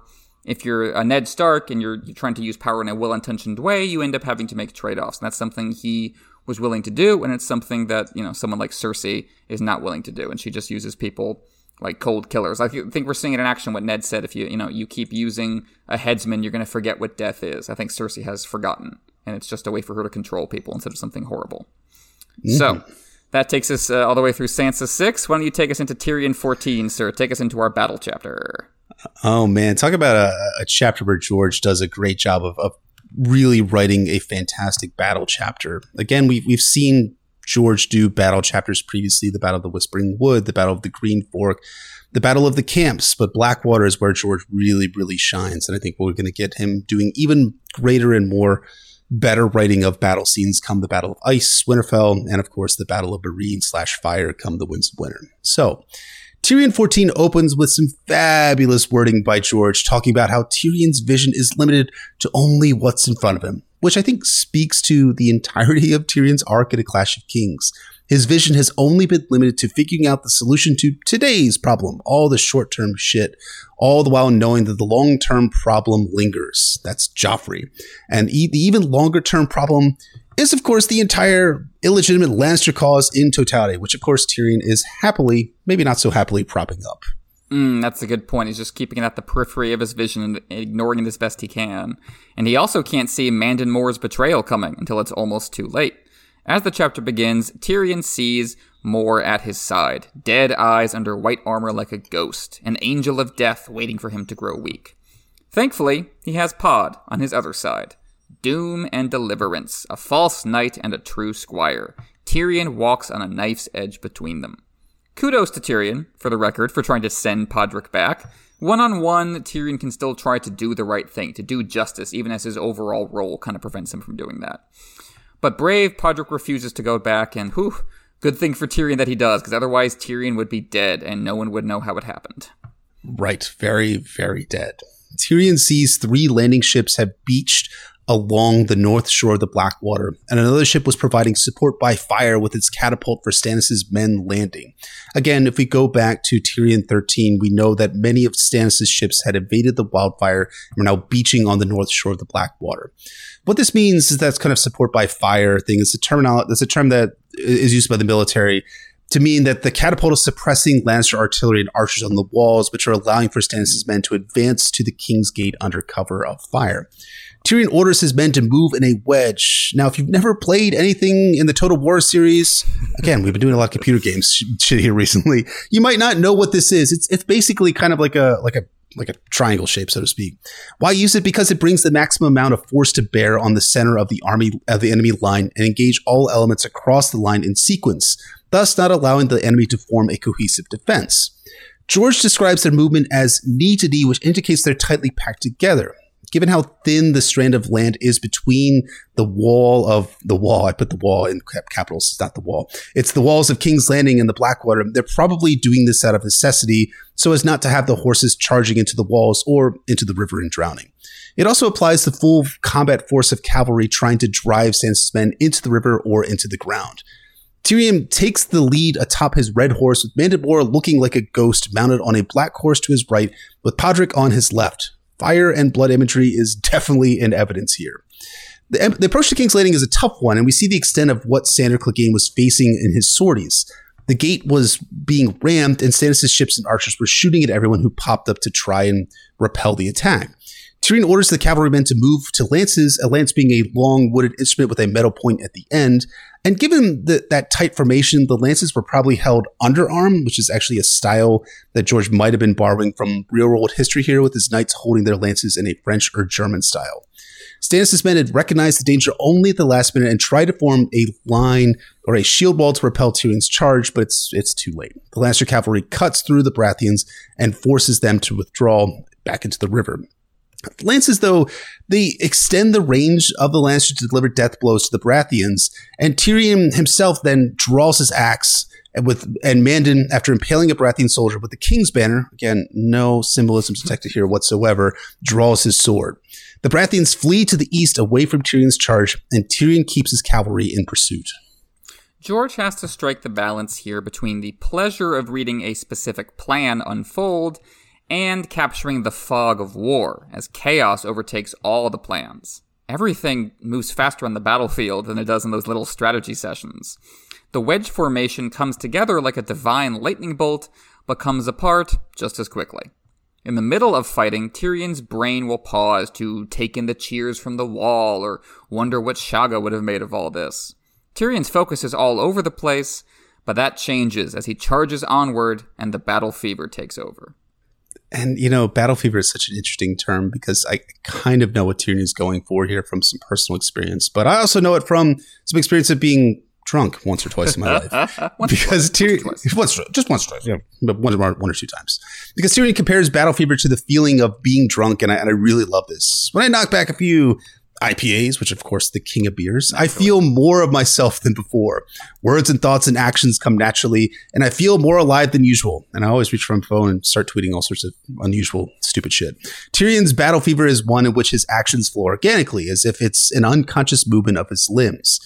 I love that line where Tyrion raises his axe to the stars, like he's in the midst of this battle. He's raising his axe up into the stars and hears them all call back to him, half man, half man. That being said, part of Tyrion's feeling here is a fever born of feeling, perhaps for the first time, like that people actually like him, like being around him, rather than him because he's Tywin's son and bears the last name of Lannister. Tyrion has earned the admiration of the men he's leading into battle, and that really gratifies him in a way that's hard for him to quantify. Yeah, it's a it's such a bittersweet moment when Tyrion's men cheer half man, and he wonders who taught them that because it hmm. wasn't him, but it should have been. I said earlier that Cersei has simultaneously inherited and invented her cage, and the same holds for Tyrion. To a large degree, his reputation is out of his hands. He's been called a monster from birth, a punishment sent from the gods to humble the father who transparently hates his guts. Tyrion doesn't need Varys to tell him that power resides where men believe it resides. Everyone sees him as a villain, so he'll become one. It feels like an inevitable outcome, a law of thermodynamics. You become your mask. Who are we but the person we are in the eye of the beholder? After his fall from power, after his family openly turns against him at last, Tyrion will confess, if only to us, that he thinks we are all powerless. It all goes back and back, he thinks, to our mothers and fathers and theirs before them. We are puppets, dancing on the strings of those who came before us, and one day our own children will take up our strings and dance on in our steads. And that is an authentic statement of the human condition. But it's also an attempt to avoid reckoning with Tyrion's own choices in the face of fate. Those men shouting half man is a brief glimpse of a different mask for Tyrion to wear, that of a war hero who overcame obstacles to win the day. Tyrion has been convinced, over the course of his life, in ways that were large and small, but uniformly brutal, that he cannot be loved, that his public image is out of his control. This has become a self fulfilling prophecy. Because Tyrion thinks that he can't have a good reputation, he guarantees that he won't have one he fails to cultivate the positive public image of the half man to counter the negative public image of the imp. We already saw this in action during the bread riots when Jacelyn Bywater laid out these reasons that people hate him, these policies he could change and do something about. And Tyrion's response is, Yes, and I am a monster besides, hideous and misshapen. Never forget that, because he can't forget it. Tyrion's alienation from a world that hates him for circumstances beyond his control is sympathetic. But just as Cersei remade herself in the image of patriarchy, Tyrion takes rejection as a given. It's the only taste he knows. It all comes back to their parents, as Tyrion said, to their origins. Yet his own decisions have still contributed to the spider web in which he is stuck. It's that great, you know, again, the human condition. We're, we're in charge of our lives but also at some level we're not. And, and I think like too, Tyrion has a degree of autonomy, but he's also it's it's also lent from Tywin, right? He knows that he's being placed in this position. You go back to the end of a Game of Thrones because Tywin didn't have Jaime to take his stead while he prosecuted the war against Ned against Ned Stark against Robb Stark, and and that just makes him almost like a feel have this feeling of he's his own man, but only to a degree. And at the same time, being his own man and being a Lannister has people groveling to him and at the same time not loving him. But here at this one moment, he has the half man, half man being shouted as he's charging into battle. And it makes him feel good for once in his life that he's, that people actually like him. They like being around him. They're not being around him because he's paying them or because he's Tywin's son, but because he's the one who's, who's leading them into battle, who gave that epic speech at the end of Tyrion 13. This also part of the battle is where George mirrors the writing to Tyrion's mental state you, you were putting it so well about how the strategy devolves into the actuality of, warfare because instead of a movement of armies, men, pieces on a chessboard, George opts for an impressionistic and episodic storytelling here. We're really deep into Tyrion's headspace and, and it's a ride. And it's in that vein we get the sensory experience, especially the sights and sounds of war, the horns and the screams of wounded and dying men, the smoke and fire. Tyrion notes that most of his original party is now dead or fled, leaving only a small group to make the move east towards the Mudgate. Most of Stannis' army that Tyrion encounters are survivors from the wildfire explosions, and Tyrion subsequently kills many of them. Here, though, George flip flops between the glory of war and the horror with Tyrion's battle fever and bravery, intermingling with things like the knight who offers his gauntlet as a token of submission, only for Tyrion to discover that it was actually his severed hand he was offering in submission horrifying. It is horrifying, but I agree. George's writing achieves mastery here. As Updike said about Nabokov, he writes prose the only way it should be written that is, ecstatically.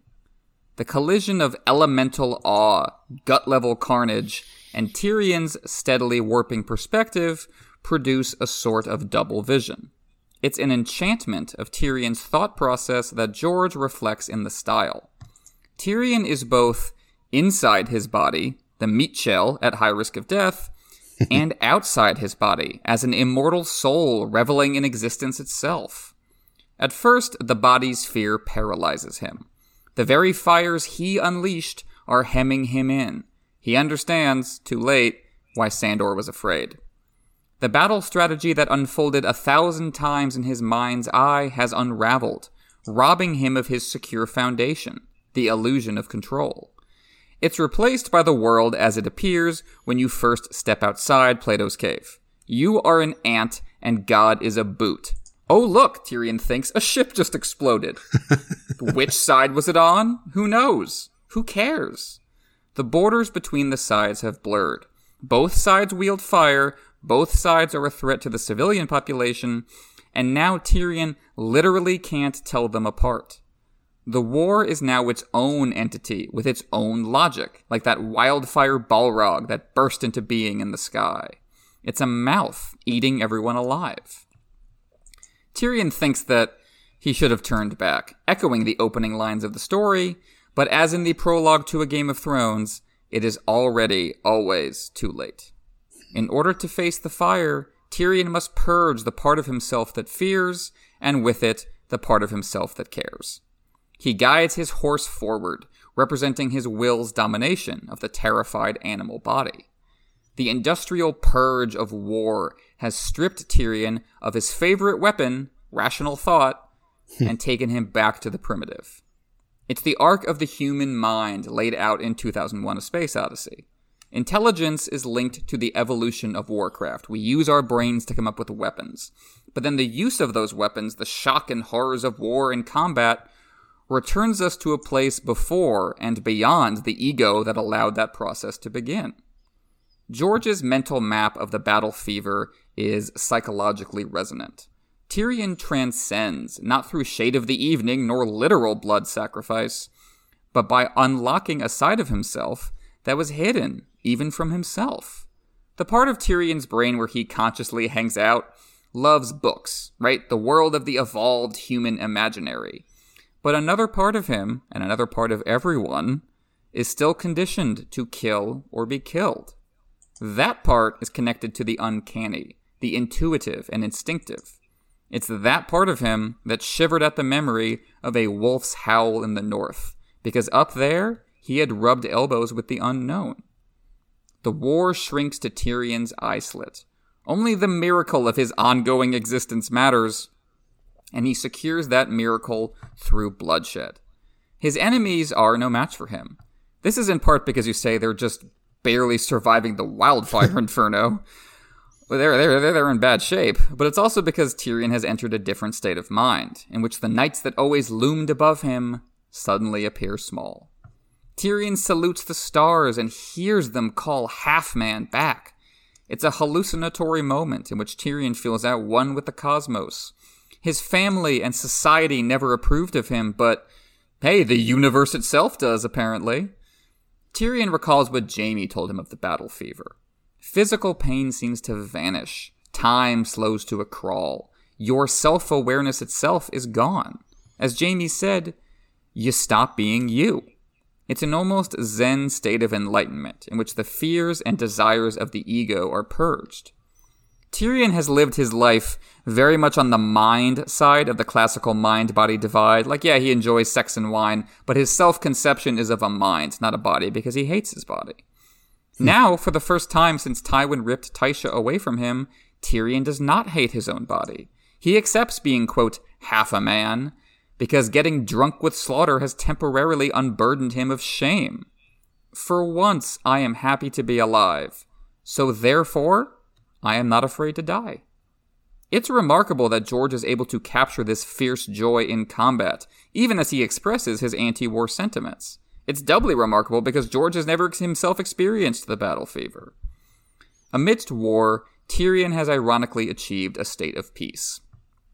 But it can't last. As you said, the knight without a hand transforms the tone once more. This knight is playing by the rules of chivalry, the idea that common humanity should persist even when, you know, everyone is trying to kill each other. He's yielding in the name of that humanity. He's begging for mercy from his enemy, Tyrion, who the knight came here to overthrow and execute. Despite the battle fever, Tyrion is willing to play by those rules. He reaches down to accept the gauntlet of surrender. It seems that mercy still holds, and then comes another burst of wildfire, illuminating the scene and Tyrion realizes what he's looking at. That's not water beneath the man, that's blood. That's not just his gauntlet, it's his severed hand inside the gauntlet. What appeared to be an image of humanity persisting in war has now been revealed as an image of war stripping away our humanity. You can see this as a metaphor for George's overall storytelling strategies. He shows you the projected self image of this society, a soldier yielding with courtesy to the enemy and receiving mercy in turn. The wildfire explosion lights up the scene and reveals the truth, just like the author's perspective acts like a shaft of light guiding our understanding. Black and white yields to the color that defines a Clash of Kings. And so now we see the truth hidden from us about how this society and this story works. Yielding won't save this knight any more than it did Lommy in the Riverlands. This moment is also a microcosm of Tyrion's story in particular. He tries to do justice on an individual level, but the wildfire that he himself unleashed shows him the truth. He has hmm. contributed to bloodshed and societal decay. Tyrion throws back the knight's hand out of visceral horror and perhaps also out of guilt for what he's done. All the knight can do is sob the word yield, insisting that the words still carry weight, that the songs and stories were true, even as the evidence to the contrary bleeds out around him. Hmm. it is difficult to accept the brutality of man and the indifference of God. Even as this nameless knight dies, he still just wants to believe. That's so well said, man. And I and I uh, agree that it's that, that George does, does a wonderful job of, of contrasting how, how, Tyrion is feeling jubilant, alive for the first time, willing to accept his own body, and you know feel alive, and, yet part of that life is in, in, taking the lives of others, and you know this this this scene with with the knight is is, is so evocative of of many things. And, and I think like you make a great point about how it's the token of submission. It's it's these this idea that the rules still apply in some way, and yet they they don't actually apply to, to this guy. You know, there's a sense where I was as I was listening to, you, I was thinking about it in terms of like something like a paper shield. You know, something that doesn't actually defend you, doesn't actually save your life. This this offering of the gauntlet, but yet people still cling to it because it's better than the alternative of accepting that you're going to die. And this guy is seemingly definitely going to die out here on, on the north shore of the Blackwater, mm-hmm. despite his belief till the very end that the rules can still apply to him. It's it's powerful stuff and, and really, really well said. And so, amidst all of this, Sir Balon Swann's party joins with Tyrion, and he points out that things are about to become much, much worse for the Lannisters. So, when we talked about this back in Tyrion 13, Tyrion notes that his wildfire plan had not gone off without a hitch, as the wildfires spread unevenly and many of Stannis' ships escaped. Recall too how Davos talked about how tightly the ships were packed together as they entered the Blackwater Rush. Tyrion had the wildfire go up right at the moment to do the most impact to that fleet in order to destroy it or render it incapable of, of operation. The unintended consequence is that all of those ships that were packed up so tight together were good in combat and effective, but now they've formed a bridge of ships that stretches from the south to the north bank of the Blackwater. And Stannis' men are now crossing that br- burning bridge of ships, meaning that the original idea of denying Stannis the ships to cross the river is now null and void and maybe not totally null and void. As far as bridges go, this bridge is less the Golden Gate and more of a quote unquote sinking, fiery, creaking, and shifting bridge, which might burst apart at any moment. Lovely. And yet Stannis' men are crossing it despite the danger. So, you know me, as far as I overthink and overanalyze things, this is one of those spots where I wrestle whether this was a directed movement by, by ordered by Stannis or one of his subordinate commanders uh, or whether it's just these individual knights and soldiers taking the initiative to cross the river. Given that Tyrion notes that it's hundreds of men crossing, I kind of do whether the do wonder whether this order did come from the top from Stannis. And at the same time, holy shit, these dudes are crossing a burning bridge of ships with one knight even trying to get his horse to race across to try and win one for the Gipper. I mean, Stannis, you know, you know, it's an early beat of this uh, Asha line that I quote all the time from A Dance with Dragons about how the lords might doubt Stannis, but the common men had faith in their king. For his part, Tyrion is overcome with with the heroism. He looks at these guys. He's like, "Wow, that that's intense, dude." And and you know it's kind of a good beat because he realizes the heroism of his enemy. Though he does think they should try and go and kill them now that they're crossing the, this bridge of ships. We may as well, he thinks. Eh, while we're here, may as well take care of those guys. Every step of the way, George pairs Tyrion's growing battle fever and the evolving stakes of the fight with imagery to match. A Clash of Kings has been a story told in colors. And this is the climactic moment for the protagonist of the book so Tyrion 14 sears the visuals into your mind. Balon Swann's white cloak has been saturated with smoke and soaked in blood. All the purity gone. The battling black and white swans of his heraldry stand out. The duality of man, the blurring borders of war, like the black and white innermost doors of the House of the Undying. Balon points Tyrion, he guides Tyrion's attention to the river, and so he guides our attention there as well. The river is a riotous rainbow of death. Black hmm. water, boiling red blood, geysers of flame, the sky reflecting red and orange and green like divine light. It's an expert fusion of realism and impressionism. The intestinal churn of medieval combat comes together with a very painterly display of the elements. The ethos behind this aesthetic is George's understanding of war as an idealized state achieved through the basest of means. His most sublime artistic achievement so far is made of mud, blood, guts, and screams. Hmm.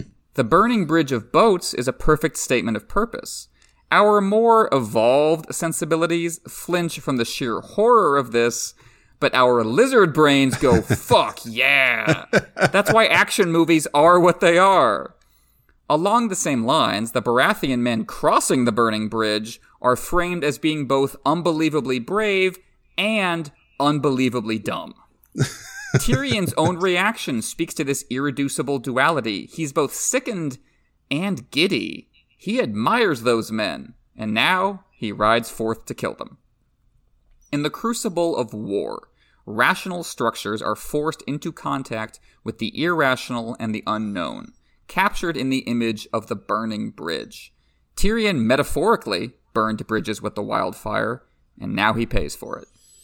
He really does. And you know, as, as you're talking about like that kind of lizard brain thing, I, I think about the opening, was it Apocalypse Now, where you have the opening of the napalm explosions that are going up, and the way at the same, at the same time you're looking at it, and you're like, "Wow, that's fucking metal as fuck right there." And at the same time, you're watching a jungle being like life just being consumed by this fire. That's right? a great comparison. I, I was thinking that actually while, while rereading this. I think that's great. I, I, think that's what George is going. I mean, George is one of his, in addition to comic books, one of his inspirations is obviously cinema, as he's talked about several times. And I can imagine Apocalypse Now being one of those uh, cinematic masterpieces which inspired some of the storytelling we see here on the Blackwater. Oh yeah, I think so. Oh yeah, so good. So the Lannisters charge into the mass of Stannis' bravest coming at them. Balon Swann loses his horse, and then Tyrion loses his. Again, George opts for a dreamy impressionism in describing this particular part of the battle. Tyrion kills his horse after it lames. He somehow grabs a spear and kills and wounds more Baratheons. Mandon Moore and Balon Swann fight back to back with Tyrion. Now Tyrion sees that these two Kingsguard make the battle a dance as they kill away at this massive Valyrian spearman. Even here, George wants us to be aware of the class distinctions in the fighting styles and armor of the Kingsguard versus the Valyrians, and of course versus Tyrion too. These two Kingsguard knights can twirl around in a dance because they've been brought up in arms from an early age, and their gilded white armor protects them, making them nigh invincible.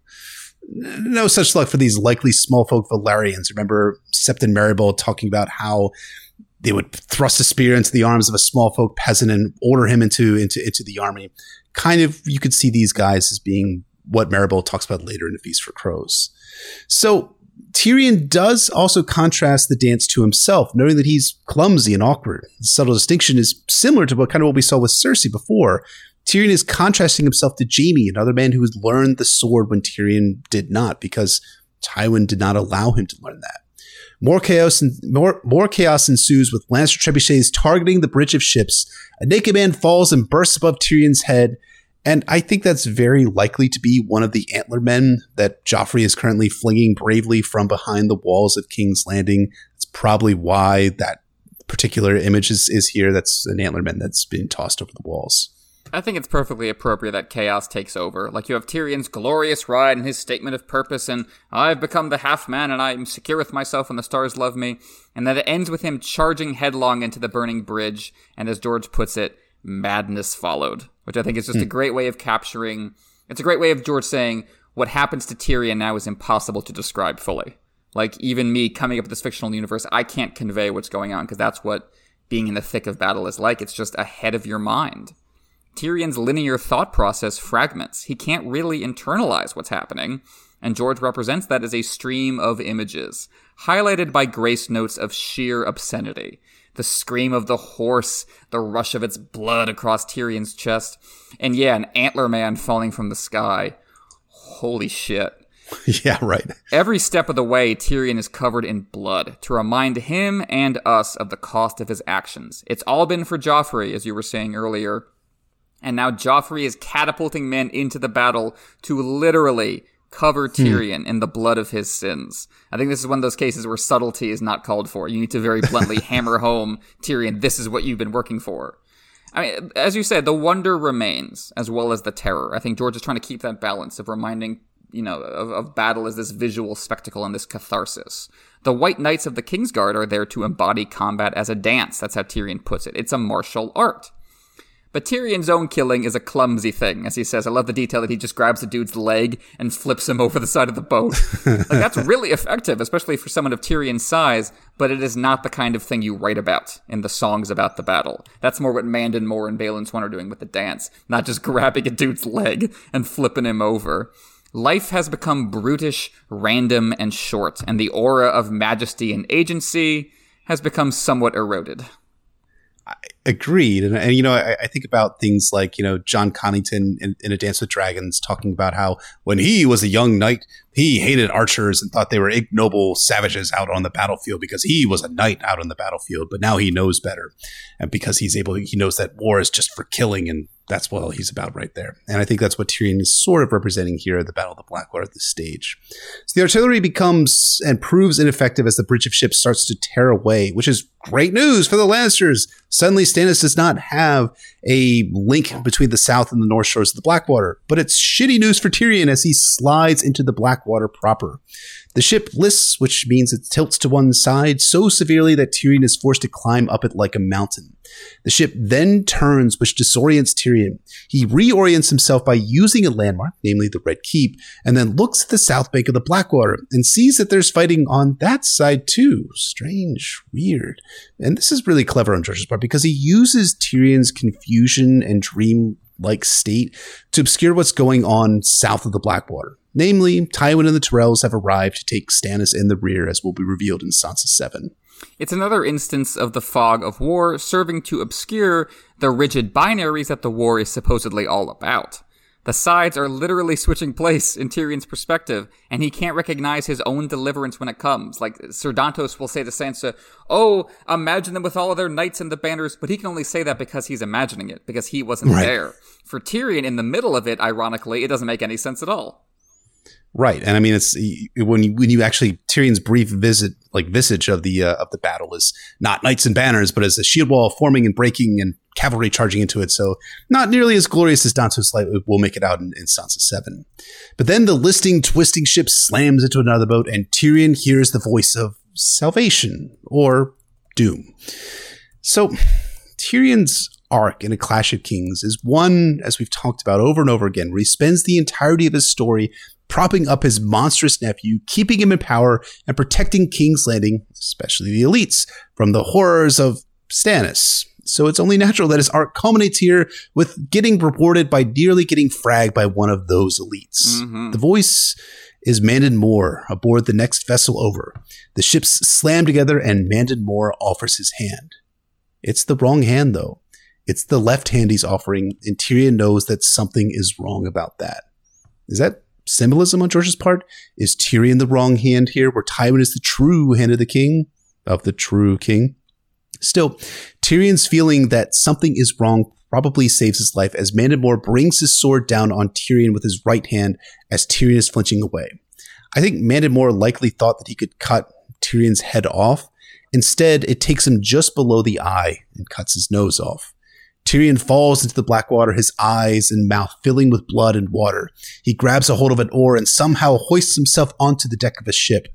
He rolls over onto his back and sees all the horrific, horrible beauty of green and orange flame between the stars. And then Mandon Moore obscures his view. Now, George does a lot of great writing.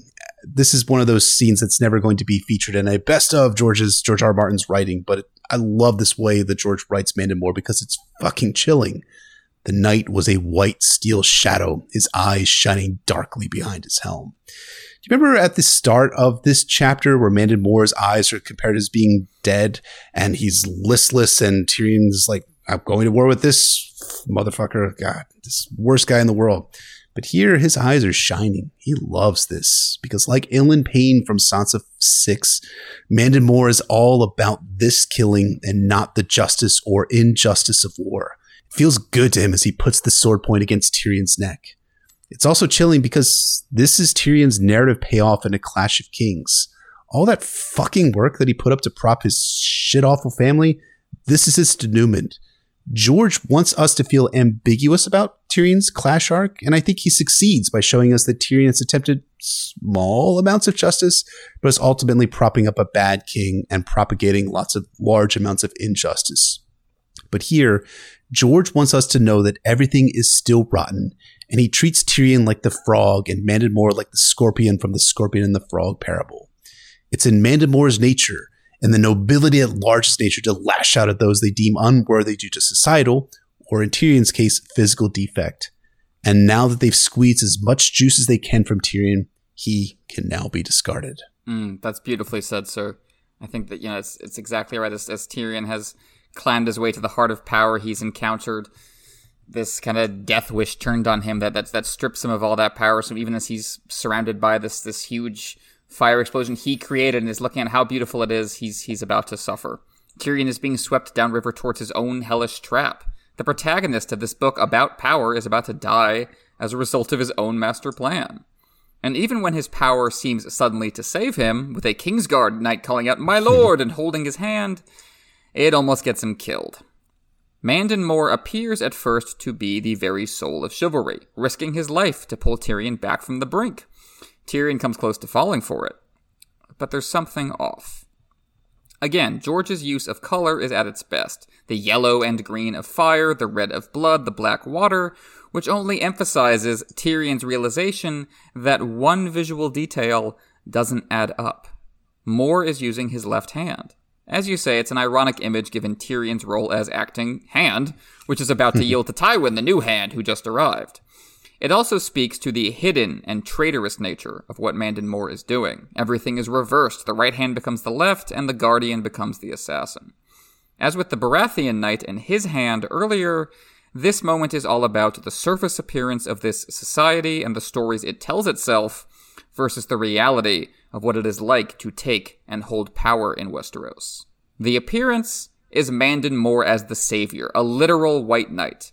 The reality is his sword slashing across Tyrion's face. This is Tyrion's downfall. Tyrion's arc in this book has unfolded in a contrapuntal fashion to Ned's arc in Book 1. He rides into King's Landing determined to learn from his predecessor's downfall, and we as readers are engaged in the same process. Thinking about them as contrapuntal melodies within the Song of Ice and Fire, well, that means Tyrion's chapters should ultimately harmonize with Ned's. It's the same story, told through a slanted mirror. Tyrion makes his own versions of Ned's mistakes. The wheel of time filtered through his own fears and desires and backstories. Ned gave away his own men and gambled on Littlefinger, to his doom. Tyrion sent away his clansmen and is saved only by Pod, who he tried to send back at the start of the battle. Hmm. So is he really in control of any of this? Ned also had 15 chapters in his book, and in his 14th chapter, he experienced his downfall in the throne room. He too had a blade turned on him by someone he considered an ally, Littlefinger in that case. Tyrion makes it to the next book alive, of course, which Ned didn't. But for all that Tyrion is a more cutthroat, ambitious politician than Ned, Tyrion's survival doesn't have much to do with his own decisions. He lives because he pulled back at the last second. That's all the difference between him and Ned, and Tyrion admits he doesn't know why he did it. Was it because he saw the trickery at work, making him wiser than Ned, who was fooled by Littlefinger? Or was it just because he saw the sword, which could have happened to anybody?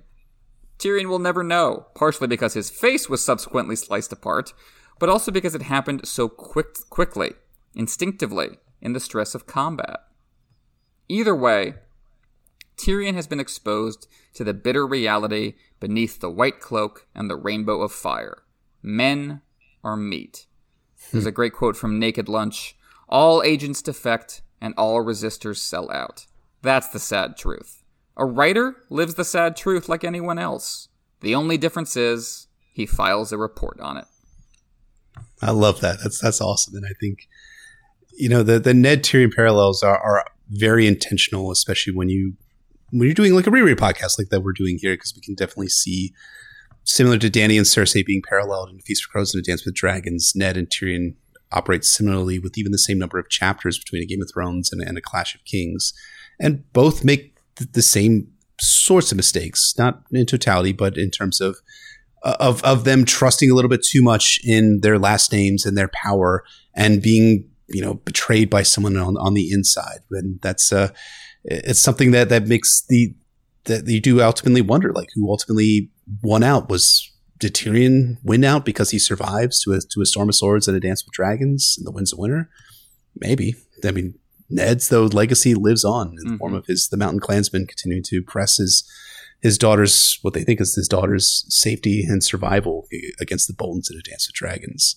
I do ultimately think that we are seeing a cynical view of politics from George here, depicting the end of Tyrion's, the climax of Tyrion's story in A Clash of Kings. But as always, George balances the cynicism with his romantic heart. Because just before Mandon Moore can press the point of his sword into Tyrion's neck, the unlikeliest of heroes enters stage left. Podrick Payne, Tyrion's squire and the least of House Payne. Remember, he's the guy that Tywin spared because he actually had the name of House of Pain. No other reason besides that. pushes Moore over the side of the ship and saves Tyrion. I, I love that Podrick Payne saves Tyrion Lannister here at the at the climax of Tyrion's story. And yet George then goes back to that melancholy, to that heartbreak, because it's heartbreaking that Tyrion first thinks that Jaime, Jaime saved him, because who else would save Tyrion except for his, his big bro, Jaime? Tyrion's void is one that he's internalized how the world sees him and thinks that the only person who actually loves him is his brother Jaime. How wrenching it is in A Storm of Swords that Tyrion's faith that the one person who loves him will be ripped to shreds by Jaime's revelation about Tysha. Blood fills Tyrion's mouth as Podrick Payne keeps Tyrion safe. Seemingly, the, the story here is that the least of these saved Tyrion from the greatest of these. George closes Tyrion's chapter on a cliffhanger about whether he lives or dies, Although we can be fairly sure, because again, this is a reread podcast, that Tyrion will survive to the next chapter, to the next book, then the next book, and the next book, thereafter. Really well said about how George balances this moment. This this whole chapter has been about colliding opposites. The two sides of the battle get confused. The two sides of the river get confused. The battle is both glorious and grotesque. The style is both grounded and impressionistic. In the middle of all this, Tyrion gets one moment on his back to admire the balls of fire streaking like celestial objects in flight across the sky. He's the lord of both creation and destruction, killing thousands to birth a beauty that is now about to claim him as well. And then, as you say, Mandon is annihilated by his opposite. Podrick is a squire rather than a knight. He is burdened by emotion rather than empty of it. He is loyal to Tyrion rather than selling him out. Podrick and Mandon rode out on either side of him, and they even have alliterative names in common MM versus PP. Hmm. George restores romanticism right after ripping it away, finding it within an, within an unlikely source, and so framing it as earned rather than merely performed. Podrick Payne doesn't need the white cloak and the sir by his name to do the right thing. He just did the right thing. Tyrion makes it out of this chapter. But I agree about the lingering heartbreak in his assumption that no one but Jaime would even bother to save him. Who else would think my life was hmm. even worth keeping around? Tyrion is going to wake up in Tywin's world, a world in which he is once again all alone. And so Podrick has saved his body, but cannot save his soul. That's beautifully said, and I agree. And I think Podrick Payne is going to be one of the first people that Tyrion is going to encounter in his final Clash of Kings chapter he's still standing side by side with Tyrion, and that no, it won't ultimately be Jaime Lannister who was there to save Tyrion. It'll be Podrick Payne, and that'll continue going forward. So I think that about wraps up for the depth portion of both Sansa 6 and Tyrion 14. Transitioning over to foreshadowing groundwork, let's go back to Sansa and talk a little bit more about Cersei. So Cersei is described as having eyes of wildfire by Sansa in this chapter. And it's easy to forget when you're first time reading a Clash of Kings that Cersei is the one who ordered Wildfire production to start up again. Because Tyrion so smoothly and quickly takes it over, and he is the one, of course, associated with the, the major wildfire trap in the battle. But it was Cersei who ordered the production, and as the series continues, Cersei is going to be more and more into wildfire. I don't know if George already had the specifics in mind, but I think he even I think he knew in a Clash of Kings. I'm going to have Tyrion play with the wildfire for now, but Cersei is the one who has this almost like I don't know, spiritual attachment to it. I, it, Jaime like kind of compares it to like a sexual thing mm-hmm. in, in, a feast yeah, for crows, exactly. Where he's watching Cersei as, as she burns the Tower of the Hand with wildfire, and she sees and he sees like the fire in her eyes, and he's like, "Oh God, mm-hmm. I, I, see Aerys the second Targaryen all over again in the form of my sister." And yeah, I, again, I'm, I'm with you in that I'm not sure that George necessarily had the, all the specifics planned out, although I can likely see him having this idea as a gardener as he as he likes to write, being like, I think Cersei and Wildfire are going to be more connected down the sure. road. I'm just gonna guard my way to get there. And I think he does it in a, in a great way when we get to a Feast for Crows, and we'll see how that pans out in the Winds of Winter for sure. So Sansa says in this chapter that if she is ever queen, she will rule through love. If I'm ever queen, I'll make them love me. And uh, that indeed is going to come true if season eight proves to be prophetic in this regard. That Sansa will eventually work her way to the position of queen in the North and will rule in a kind of the more balanced ways you're describing Ned about using fear and love in equal proportion as needed. So I think Sansa will hopefully learn these lessons uh, in in that in that way. I think you're right, and this is one of those points. This one is not as debated as some of the other endpoints from from season eight, whether sure. they'll mirror what happens in the show, but this one feels very much like a George thing that George has been crafting her arc to be specifically ruling as as Queen of the North at, in the future of, of the story. And I think that's likely how her, her arc is going to close at the end of, of, of A Dream of Spring. I, I, I think it's it's really good that we have Sansa like learning, like I was talking about before, about having like a heroic you know, origin story in the form of like contrasting yourself to Cersei, as well as saying, as well as kind of like creating space for for her own form of rule in the future as Queen of the North of ruling through love. And I think it's again, it's a very powerful moment in this chapter to Clash of Kings. And I think it's also illuminatory for who Sansa is going to be as Queen of the North. And I think that's wonderful. It's great. Can't wait to see that just a few years down the road when the Dream of Spring comes out. So finally, for foreshadowing groundwork, so Podrick Payne always searching for Tyrion to help slash rescue him, that becomes a major theme in A Feast for Crows and Brienne's arc as Podrick Payne chases as Podrick Payne chases after Brienne in hopes of finding Tyrion. Now, at this point, George was not planning on Brienne becoming a point of view character. That's something that happened in the process of him writing what he thought was a Dance of Dragons that became a Feast for Crows. But I do think that George went back to the work he started with Tyrion and Podrick in the Clash of Kings and made that one of the features of Brienne's arc. And it's one of those sad moments. I'm, I'm forgetting the exact wording where, where Podrick is talking about Tyrion and how like he abandoned him or something like that. Right. But, I was a squire, but he left me. I think is, is yeah. what the line is. Yeah, I agree. I, you know, obviously those the details of the character interactions with Brienne, I don't think were in George's mind yet. But Podrick is a really easy, easy character to plug into those situations because he's he's very simple. Some folks in the chat were comparing him to just kind of earlier fantasy protagonists of kind of you know being stumbling along and not being able to articulate yourself properly, but having a, a good heart and always looking out for those around you. And that's Podrick. But you know, he's in the position of of no one around him really caring about that. So he just has to kind of get by as best he can, and he'll, he'll find his new uh, his new patron, so to speak, with Brienne rather than Tyrion. Mm-hmm. Absolutely. So shifting into our theory and discussion portion of the episode, there's an obvious uh, candidate for uh, for topic for uh, for Tyrion 14 specifically. We have the big climax of Tyrion's arc in this book, where Mandon Moore betrays him, slices his face open, almost kills him. Tyrion has to recover from that and have a painful return to consciousness in the Storm of Swords when he finds that all his power has been stripped away from him. But the question persists in the Storm of Swords and has yet to be answered explicitly in the series so far. And that question, of course, is who ordered Mandon Moore to assassinate Tyrion Lannister? who who took the hit out on the acting hand of the king? Now, there are three major candidates that are generally put forward to answer this question uh, Cersei, Joffrey, and Littlefinger. Of the hmm. three major candidates, I think Cersei is the least likely. Tyrion assumes it's her. Like he spends t- a lot of time in Storm of Swords thinking, "I know Mandon Moore was the Queen's creature. I know Cersei ordered me killed." uh, so the fact that George is like making it that blatant probably suggests that it's not actually Cersei. Cersei also never thinks about this as a POV. I understand that's that that's not like damning evidence. Like you know, Ned also never directly thinks about Jon being his you know his uh, his nephew instead of his son. But I think if George wanted to resolve this or hint strongly that it was Cersei, he would have Cersei think something vaguely in this direction. But there's nothing there. Right. Moreover, Tyrion currently holds Tommen as a hostage against her, or so she thinks. She took Alayaya to have a hostage against him. I don't think it makes a super amount of sense that you know she she also thinks uh, she's you know uh, it just doesn't add up with her behavior on the whole. I think Littlefinger is more likely. I think even I, I, might be even willing to say George does intend for us to conclude with uh, Littlefinger as the as the uh, initiator of the assassination attempt because of some some strong evidence you'll bring up in a second. But there are there are a couple factors that give me pause about Littlefinger. I, I don't buy the idea that Mandon Moore acted in Vardis Egen's name. This is something that comes up with this idea that Mandon Moore comes from the Vale and maybe he was, you know, he's that makes him he's in with Littlefinger and also liked Vardis Egen because that comes up in the early in Clash of Kings. But Mandon Moore's whole characterization is that he is a corpse-like man. He lacks any feelings or motivations of his own. He has no friends, as Varys notes. Hmm. His whole life was as a hired killer, so I don't think he would act for personal vengeance.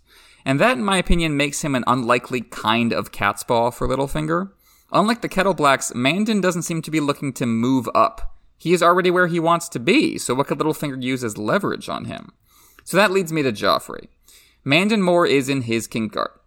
Joffrey wants revenge on Tyrion for slapping him during the riot, and if you take this assassination attempt away, Joffrey really never tries to make good on that. And there is a terrific irony at work here, I think, given how hard Tyrion is working to keep Joffrey safe during the battle, but what if it was Joffrey who tried to get him killed? For me, this mm. would sum up the contradictions of Tyrion's arc in this book that he's working so hard for Joffrey, but then Joffrey ungratefully wanted to, to snatch it all away from him.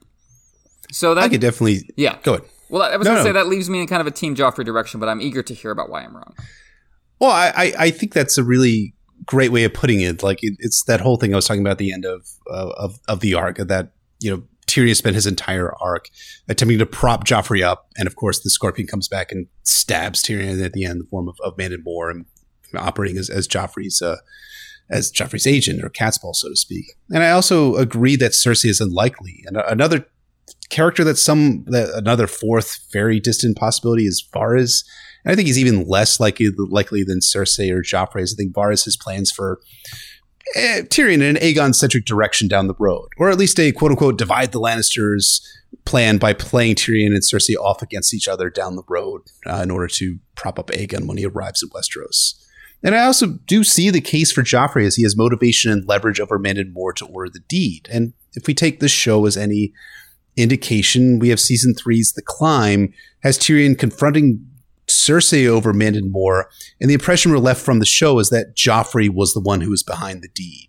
But as I am oh so contrarian, I'm going to be arguing for Littlefinger here, and I am basing my argument from Galanix's, uh, who's a redditor, uh, argument from 2013, which is a really good post. You can see this a patron if you read our show notes. The link to that there.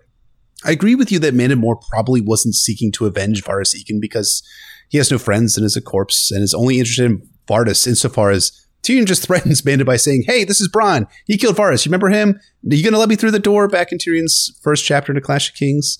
Well, what I think is a strong motivation, though, is that Tyrion pricks Mandon Moore's pride. Mm. And in steps Littlefinger with a means to satiate said wounded pride. Littlefinger and Mandon Moore do both hail from the Vale, as you were talking about, and we learn that Mandon and Littlefinger were both brought to court by Jon Arryn in A Storm of Swords. But those are, are tertiary points. The main, the main point I think that to me favors Littlefinger over the other canons is that Littlefinger has every reason to try to kill Tyrion. For one, Littlefinger is quite aware that Tyrion knows that Littlefinger tried to frame him for the cat's paw dagger against Bran's life. As we discussed back in Tyrion's fourth chapter in A Clash of Kings, Tyrion tells Littlefinger that he'll give Lysa Arryn Jon Arryn's true killer. Well, that makes Littlefinger sit up, very interested. He thinks that maybe Tyrion is cued in on his role in murdering Jon Arryn, or at least that Tyrion is on his trail. And that makes him very nervous in one of those rare moments where, where Littlefinger is kind of taken by surprise by events. Moreover, Tyrion also played Littlefinger falsely in feigning to gift him Harrenhal in exchange for keeping his secret about where he plans to send Myrcella to. And we also have this whole thing where Littlefinger's MO is trying to kill Tyrion on the sly. Remember how T- Littlefinger falsely claimed that the Catspaw dagger was Tyrion's? Recall that later in A Storm of Swords, Littlefinger will all but frame Tyrion in Joffrey's murder. Framing or trying to kill Tyrion is a hashtag mood for Littlefinger. He uses cat's balls to get it done once in a while, and he has a good reason, in his own mind at least, to try and do that. Now, the one weakness of the theory is how does Littlefinger communicate to Mandon Moore when he's outside of King's Landing? For that, I would note that Littlefinger is either in communication with Dontos Hollard or has left him instructions in his wake after he leaves King's Landing. I think maybe the same would apply between Littlefinger and Mandon Moore, that he's either somehow in touch with him via ravens or birds, or more likely has left him instructions to kill Tyrion in the midst of battle and make it look like an accident. So these are reasons why I think Littlefinger is the more likely candidate for the person who's behind Mandon Moore's killing. There is another possibility too, which is that Mandon Moore just tried to kill Tyrion because he likes killing, and this is his his attempt to try and kill this guy who who pricked his own pride without any idea of there being someone behind the killing.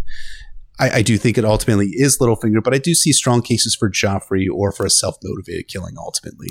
And you know, maybe the next time you see George R. R. Martin at a convention, you ask him because I can't imagine this particular event will have much plot bearing down the road for the Winds of Winter or a Dream of Spring, and George might be willing to answer it. Maybe if we'll he's see. if he's in a good enough mood. No, I think I think right. you make a, a strong, coherent case for Littlefinger, and I also think thinking about like the Ned parallels I was talking about earlier. It's just so you know neat that like you know you have neat in the not in like a that's neat sense, but like neat in like a you know very precise, well constructed way. that you would have in Ned's 14th chapter, you have Littlefinger holding a knife to his throat. And then in Tyrion's 14th chapter, you have Littlefinger also holding a knife to his throat, but through a cat's Right. paw via Mandon Moore. That is such a strong parallel. It, it's hard for me to to ignore that. And I think you make the case that yeah, maybe Mandon Moore, because I was having difficulty thinking about Mandon Moore as the kind of person who Littlefinger hangs out with, you know, and, and gets in with. Right. Like like you look at the Kettleblacks, like those are Littlefinger's kinds of people. Like you know these these mm-hmm. obvious like scheming, sleazy, untrustworthy guys always trying to move up, and Mandon Moore is just like he's just like a block of flesh with no personality. But I think what you, that the idea that it might have happened after Tyrion pricked his pride, I think that makes sense to me because then because he's also pricked Littlefinger's pride, so that goes hand in hand. And Littlefinger now he starts looking for a way to get at Tyrion. Okay, who else is Tyrion pissed off? Oh, Mandon Moore doesn't like him. Okay, I'm gonna talk to Mandon Moore. That scenario works for me better than Mandon Moore has always been in Littlefinger's pocket. Uh, so I think I think that adds up. Um, and, uh, and, you know we already have Joffrey for the for the cat's paw against Bran. We don't need Joffrey to be behind everything.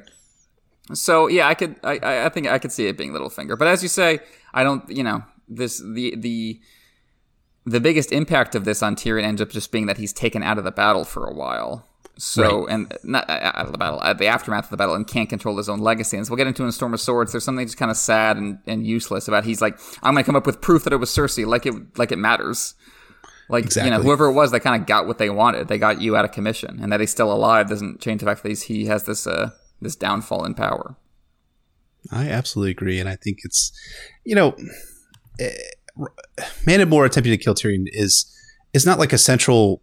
I mean, it's it's central to like Tyrion because like he loses his nose, and that becomes a part of his identity going forward because he's no longer just the half man. He's now deformed, and he's even uglier than he was to begin with. And so that does have major like character resonances for Tyrion Lannister, but doesn't have a lot of plot resonances about who was behind Mandon Moore's attempt to kill to kill Tyrion. But it's still it's it's it's a fun theory and discussion that we will have until George confirms it one way or the other. Maybe, maybe it does have some sort of implications down the road. Who knows? Who, who knows about it, why, why George would, would, would withhold that that reveal to us? And uh, It all depends what Tyrion cares about when he gets back to Westeros, right? Like, there's so many reasons for him to be angry, which are going to be like he's going to take down Cersei for for despising and mistreating him all his life, and then he's going to go, oh, and another thing, Mandon Moore. Don't think I've forgotten about that. There's a lot on Tyrion's revenge list. We'll see what he gets to. Absolutely agree. So, folks, it's so great to be back with you all, but I think that's going to wrap us up for this analysis on A Clash of Kings, Sansa 6 and Tyrion 14. As always, you know, I, I say this, uh, try to try I say this every single time, like wrote, like repeating, like thanks so much for listening. But seriously, dude, thank you so much for listening, and thank you for for sticking with us. And I, I it's, it's good to be back and, and to be back with you all, and uh, it's awesome. So thank you all so much for listening. As always, if you have the chance, please rate and review us on Apple Podcasts, Google Play, SoundCloud, Podbean, Spotify, YouTube, anywhere and everywhere you find our podcasts. You can check out our Patreon at patreon.com slash notacast A-S-O-I-A-F. You can follow us on Twitter at notacast A-S-O-I-A-F or shoot us an email at notacast-A-S-O-I-A-F at gmail.com. You can find me at PoorQuentyn on Twitter or at poorquentyn.com. And you can find me at BryndenBFish on Twitter, BryndenBFish on Reddit, and my website is wars and politics of ice and fire.wordpress.com. We want to shout out and thank our high lords and ladies on Patreon. Red Relu himself, who has renounced his allegiance to the Squishers, Lady of a Thousand Words, Septon Meribald the Shoeless Sage, Sister Winter, Lady of the Wolfswood, Nessie the Elusive, Warden of the Neck, Defender of the North, and Keeper of Secrets. Sir Thomas the Raven Knight, Lord of Blackwood, Sir Way, of course, Matt, Warden of the Sanguine Shore, Lord Sam K, Wisdom Benjicut, Alchemist of Sets and Quanta, Mage of the Arts of Bullin de Morgan, Tibbs the Great of House Catnapping, Lord J. Manderley, Baker of the Frey Pies, Septon, Narrowful Head of Hair, Lady Silverwing, Joe Snow, King of the Metro North and Protector of the Tri State, Kaboth the Unfrozen, Lord of the Bricks and Castle Crimson Light, Sir Keith of House Corbray, Wielder of Lady Forlorn, Lord Andrew, Warden of the Dubai Sands, Lord Young of the Ghostwoods, Lady Mirror Weed, Lady Mirror Reed, Wielder of Dark Sister, Slayer of Tinfoil, Sir Will of the Anarcho Syndicalist Commune, Lord Clay, Sir Small Paul, Guardian of the Stone Haven, Defender of Dunatar Castle, Septon T-Bone, Refined Rankler of Icy Arachnids, Lady Veronica, Caretaker of the End of the Crossroads, Lady Danielle of House Lannister, Titanium Pirate, Lady Joan, Lady Ranger of the Frostfangs, Lady Amy Blackfire, Analyzer of Chinese Literature and Dismantler of the Patriarchy, and our newest High Lord and High Lady, Sydney of House Co, Princess of the friend- Friendly Black Hotties in the Summer Isles, and Random, Fierce Protector of Cripples, Bastards, and Broken Things. So, thank you as always to our High Lords and Ladies, and especially welcome to our new Cindy of House Co and Random. Absolutely. Thank you, folks, so much for your, for your support as High Lords and Ladies. And of course, welcome to Sydney and, and Random. I've appreciated all the messages you've been sending on on Patreon. It's been it's been fun to read those and, and welcome to to our to the, the, the ranks of the High Lords and High Ladies. It's so much fun. So join us next week for a Clash of Kings Sansa 7 in which the battle reaches its climax and Sandor Clegane is scary, also romantic, and also very, very, very drunk. All of the above and more. Sandor Clegane, he's he's a man of contrasts, as we'll get into more with a uh, Clash of Kings Sansa 7, the wonderful, emotional, visual climax of the Battle of Blackwater. And then we're out, folks. So hope hope you hope you've enjoyed the Blackwater. We certainly have. I have enjoyed it, spending every single moment with you, sir, and with all the folks who've been listening. So it's been so much fun being in the Blackwater.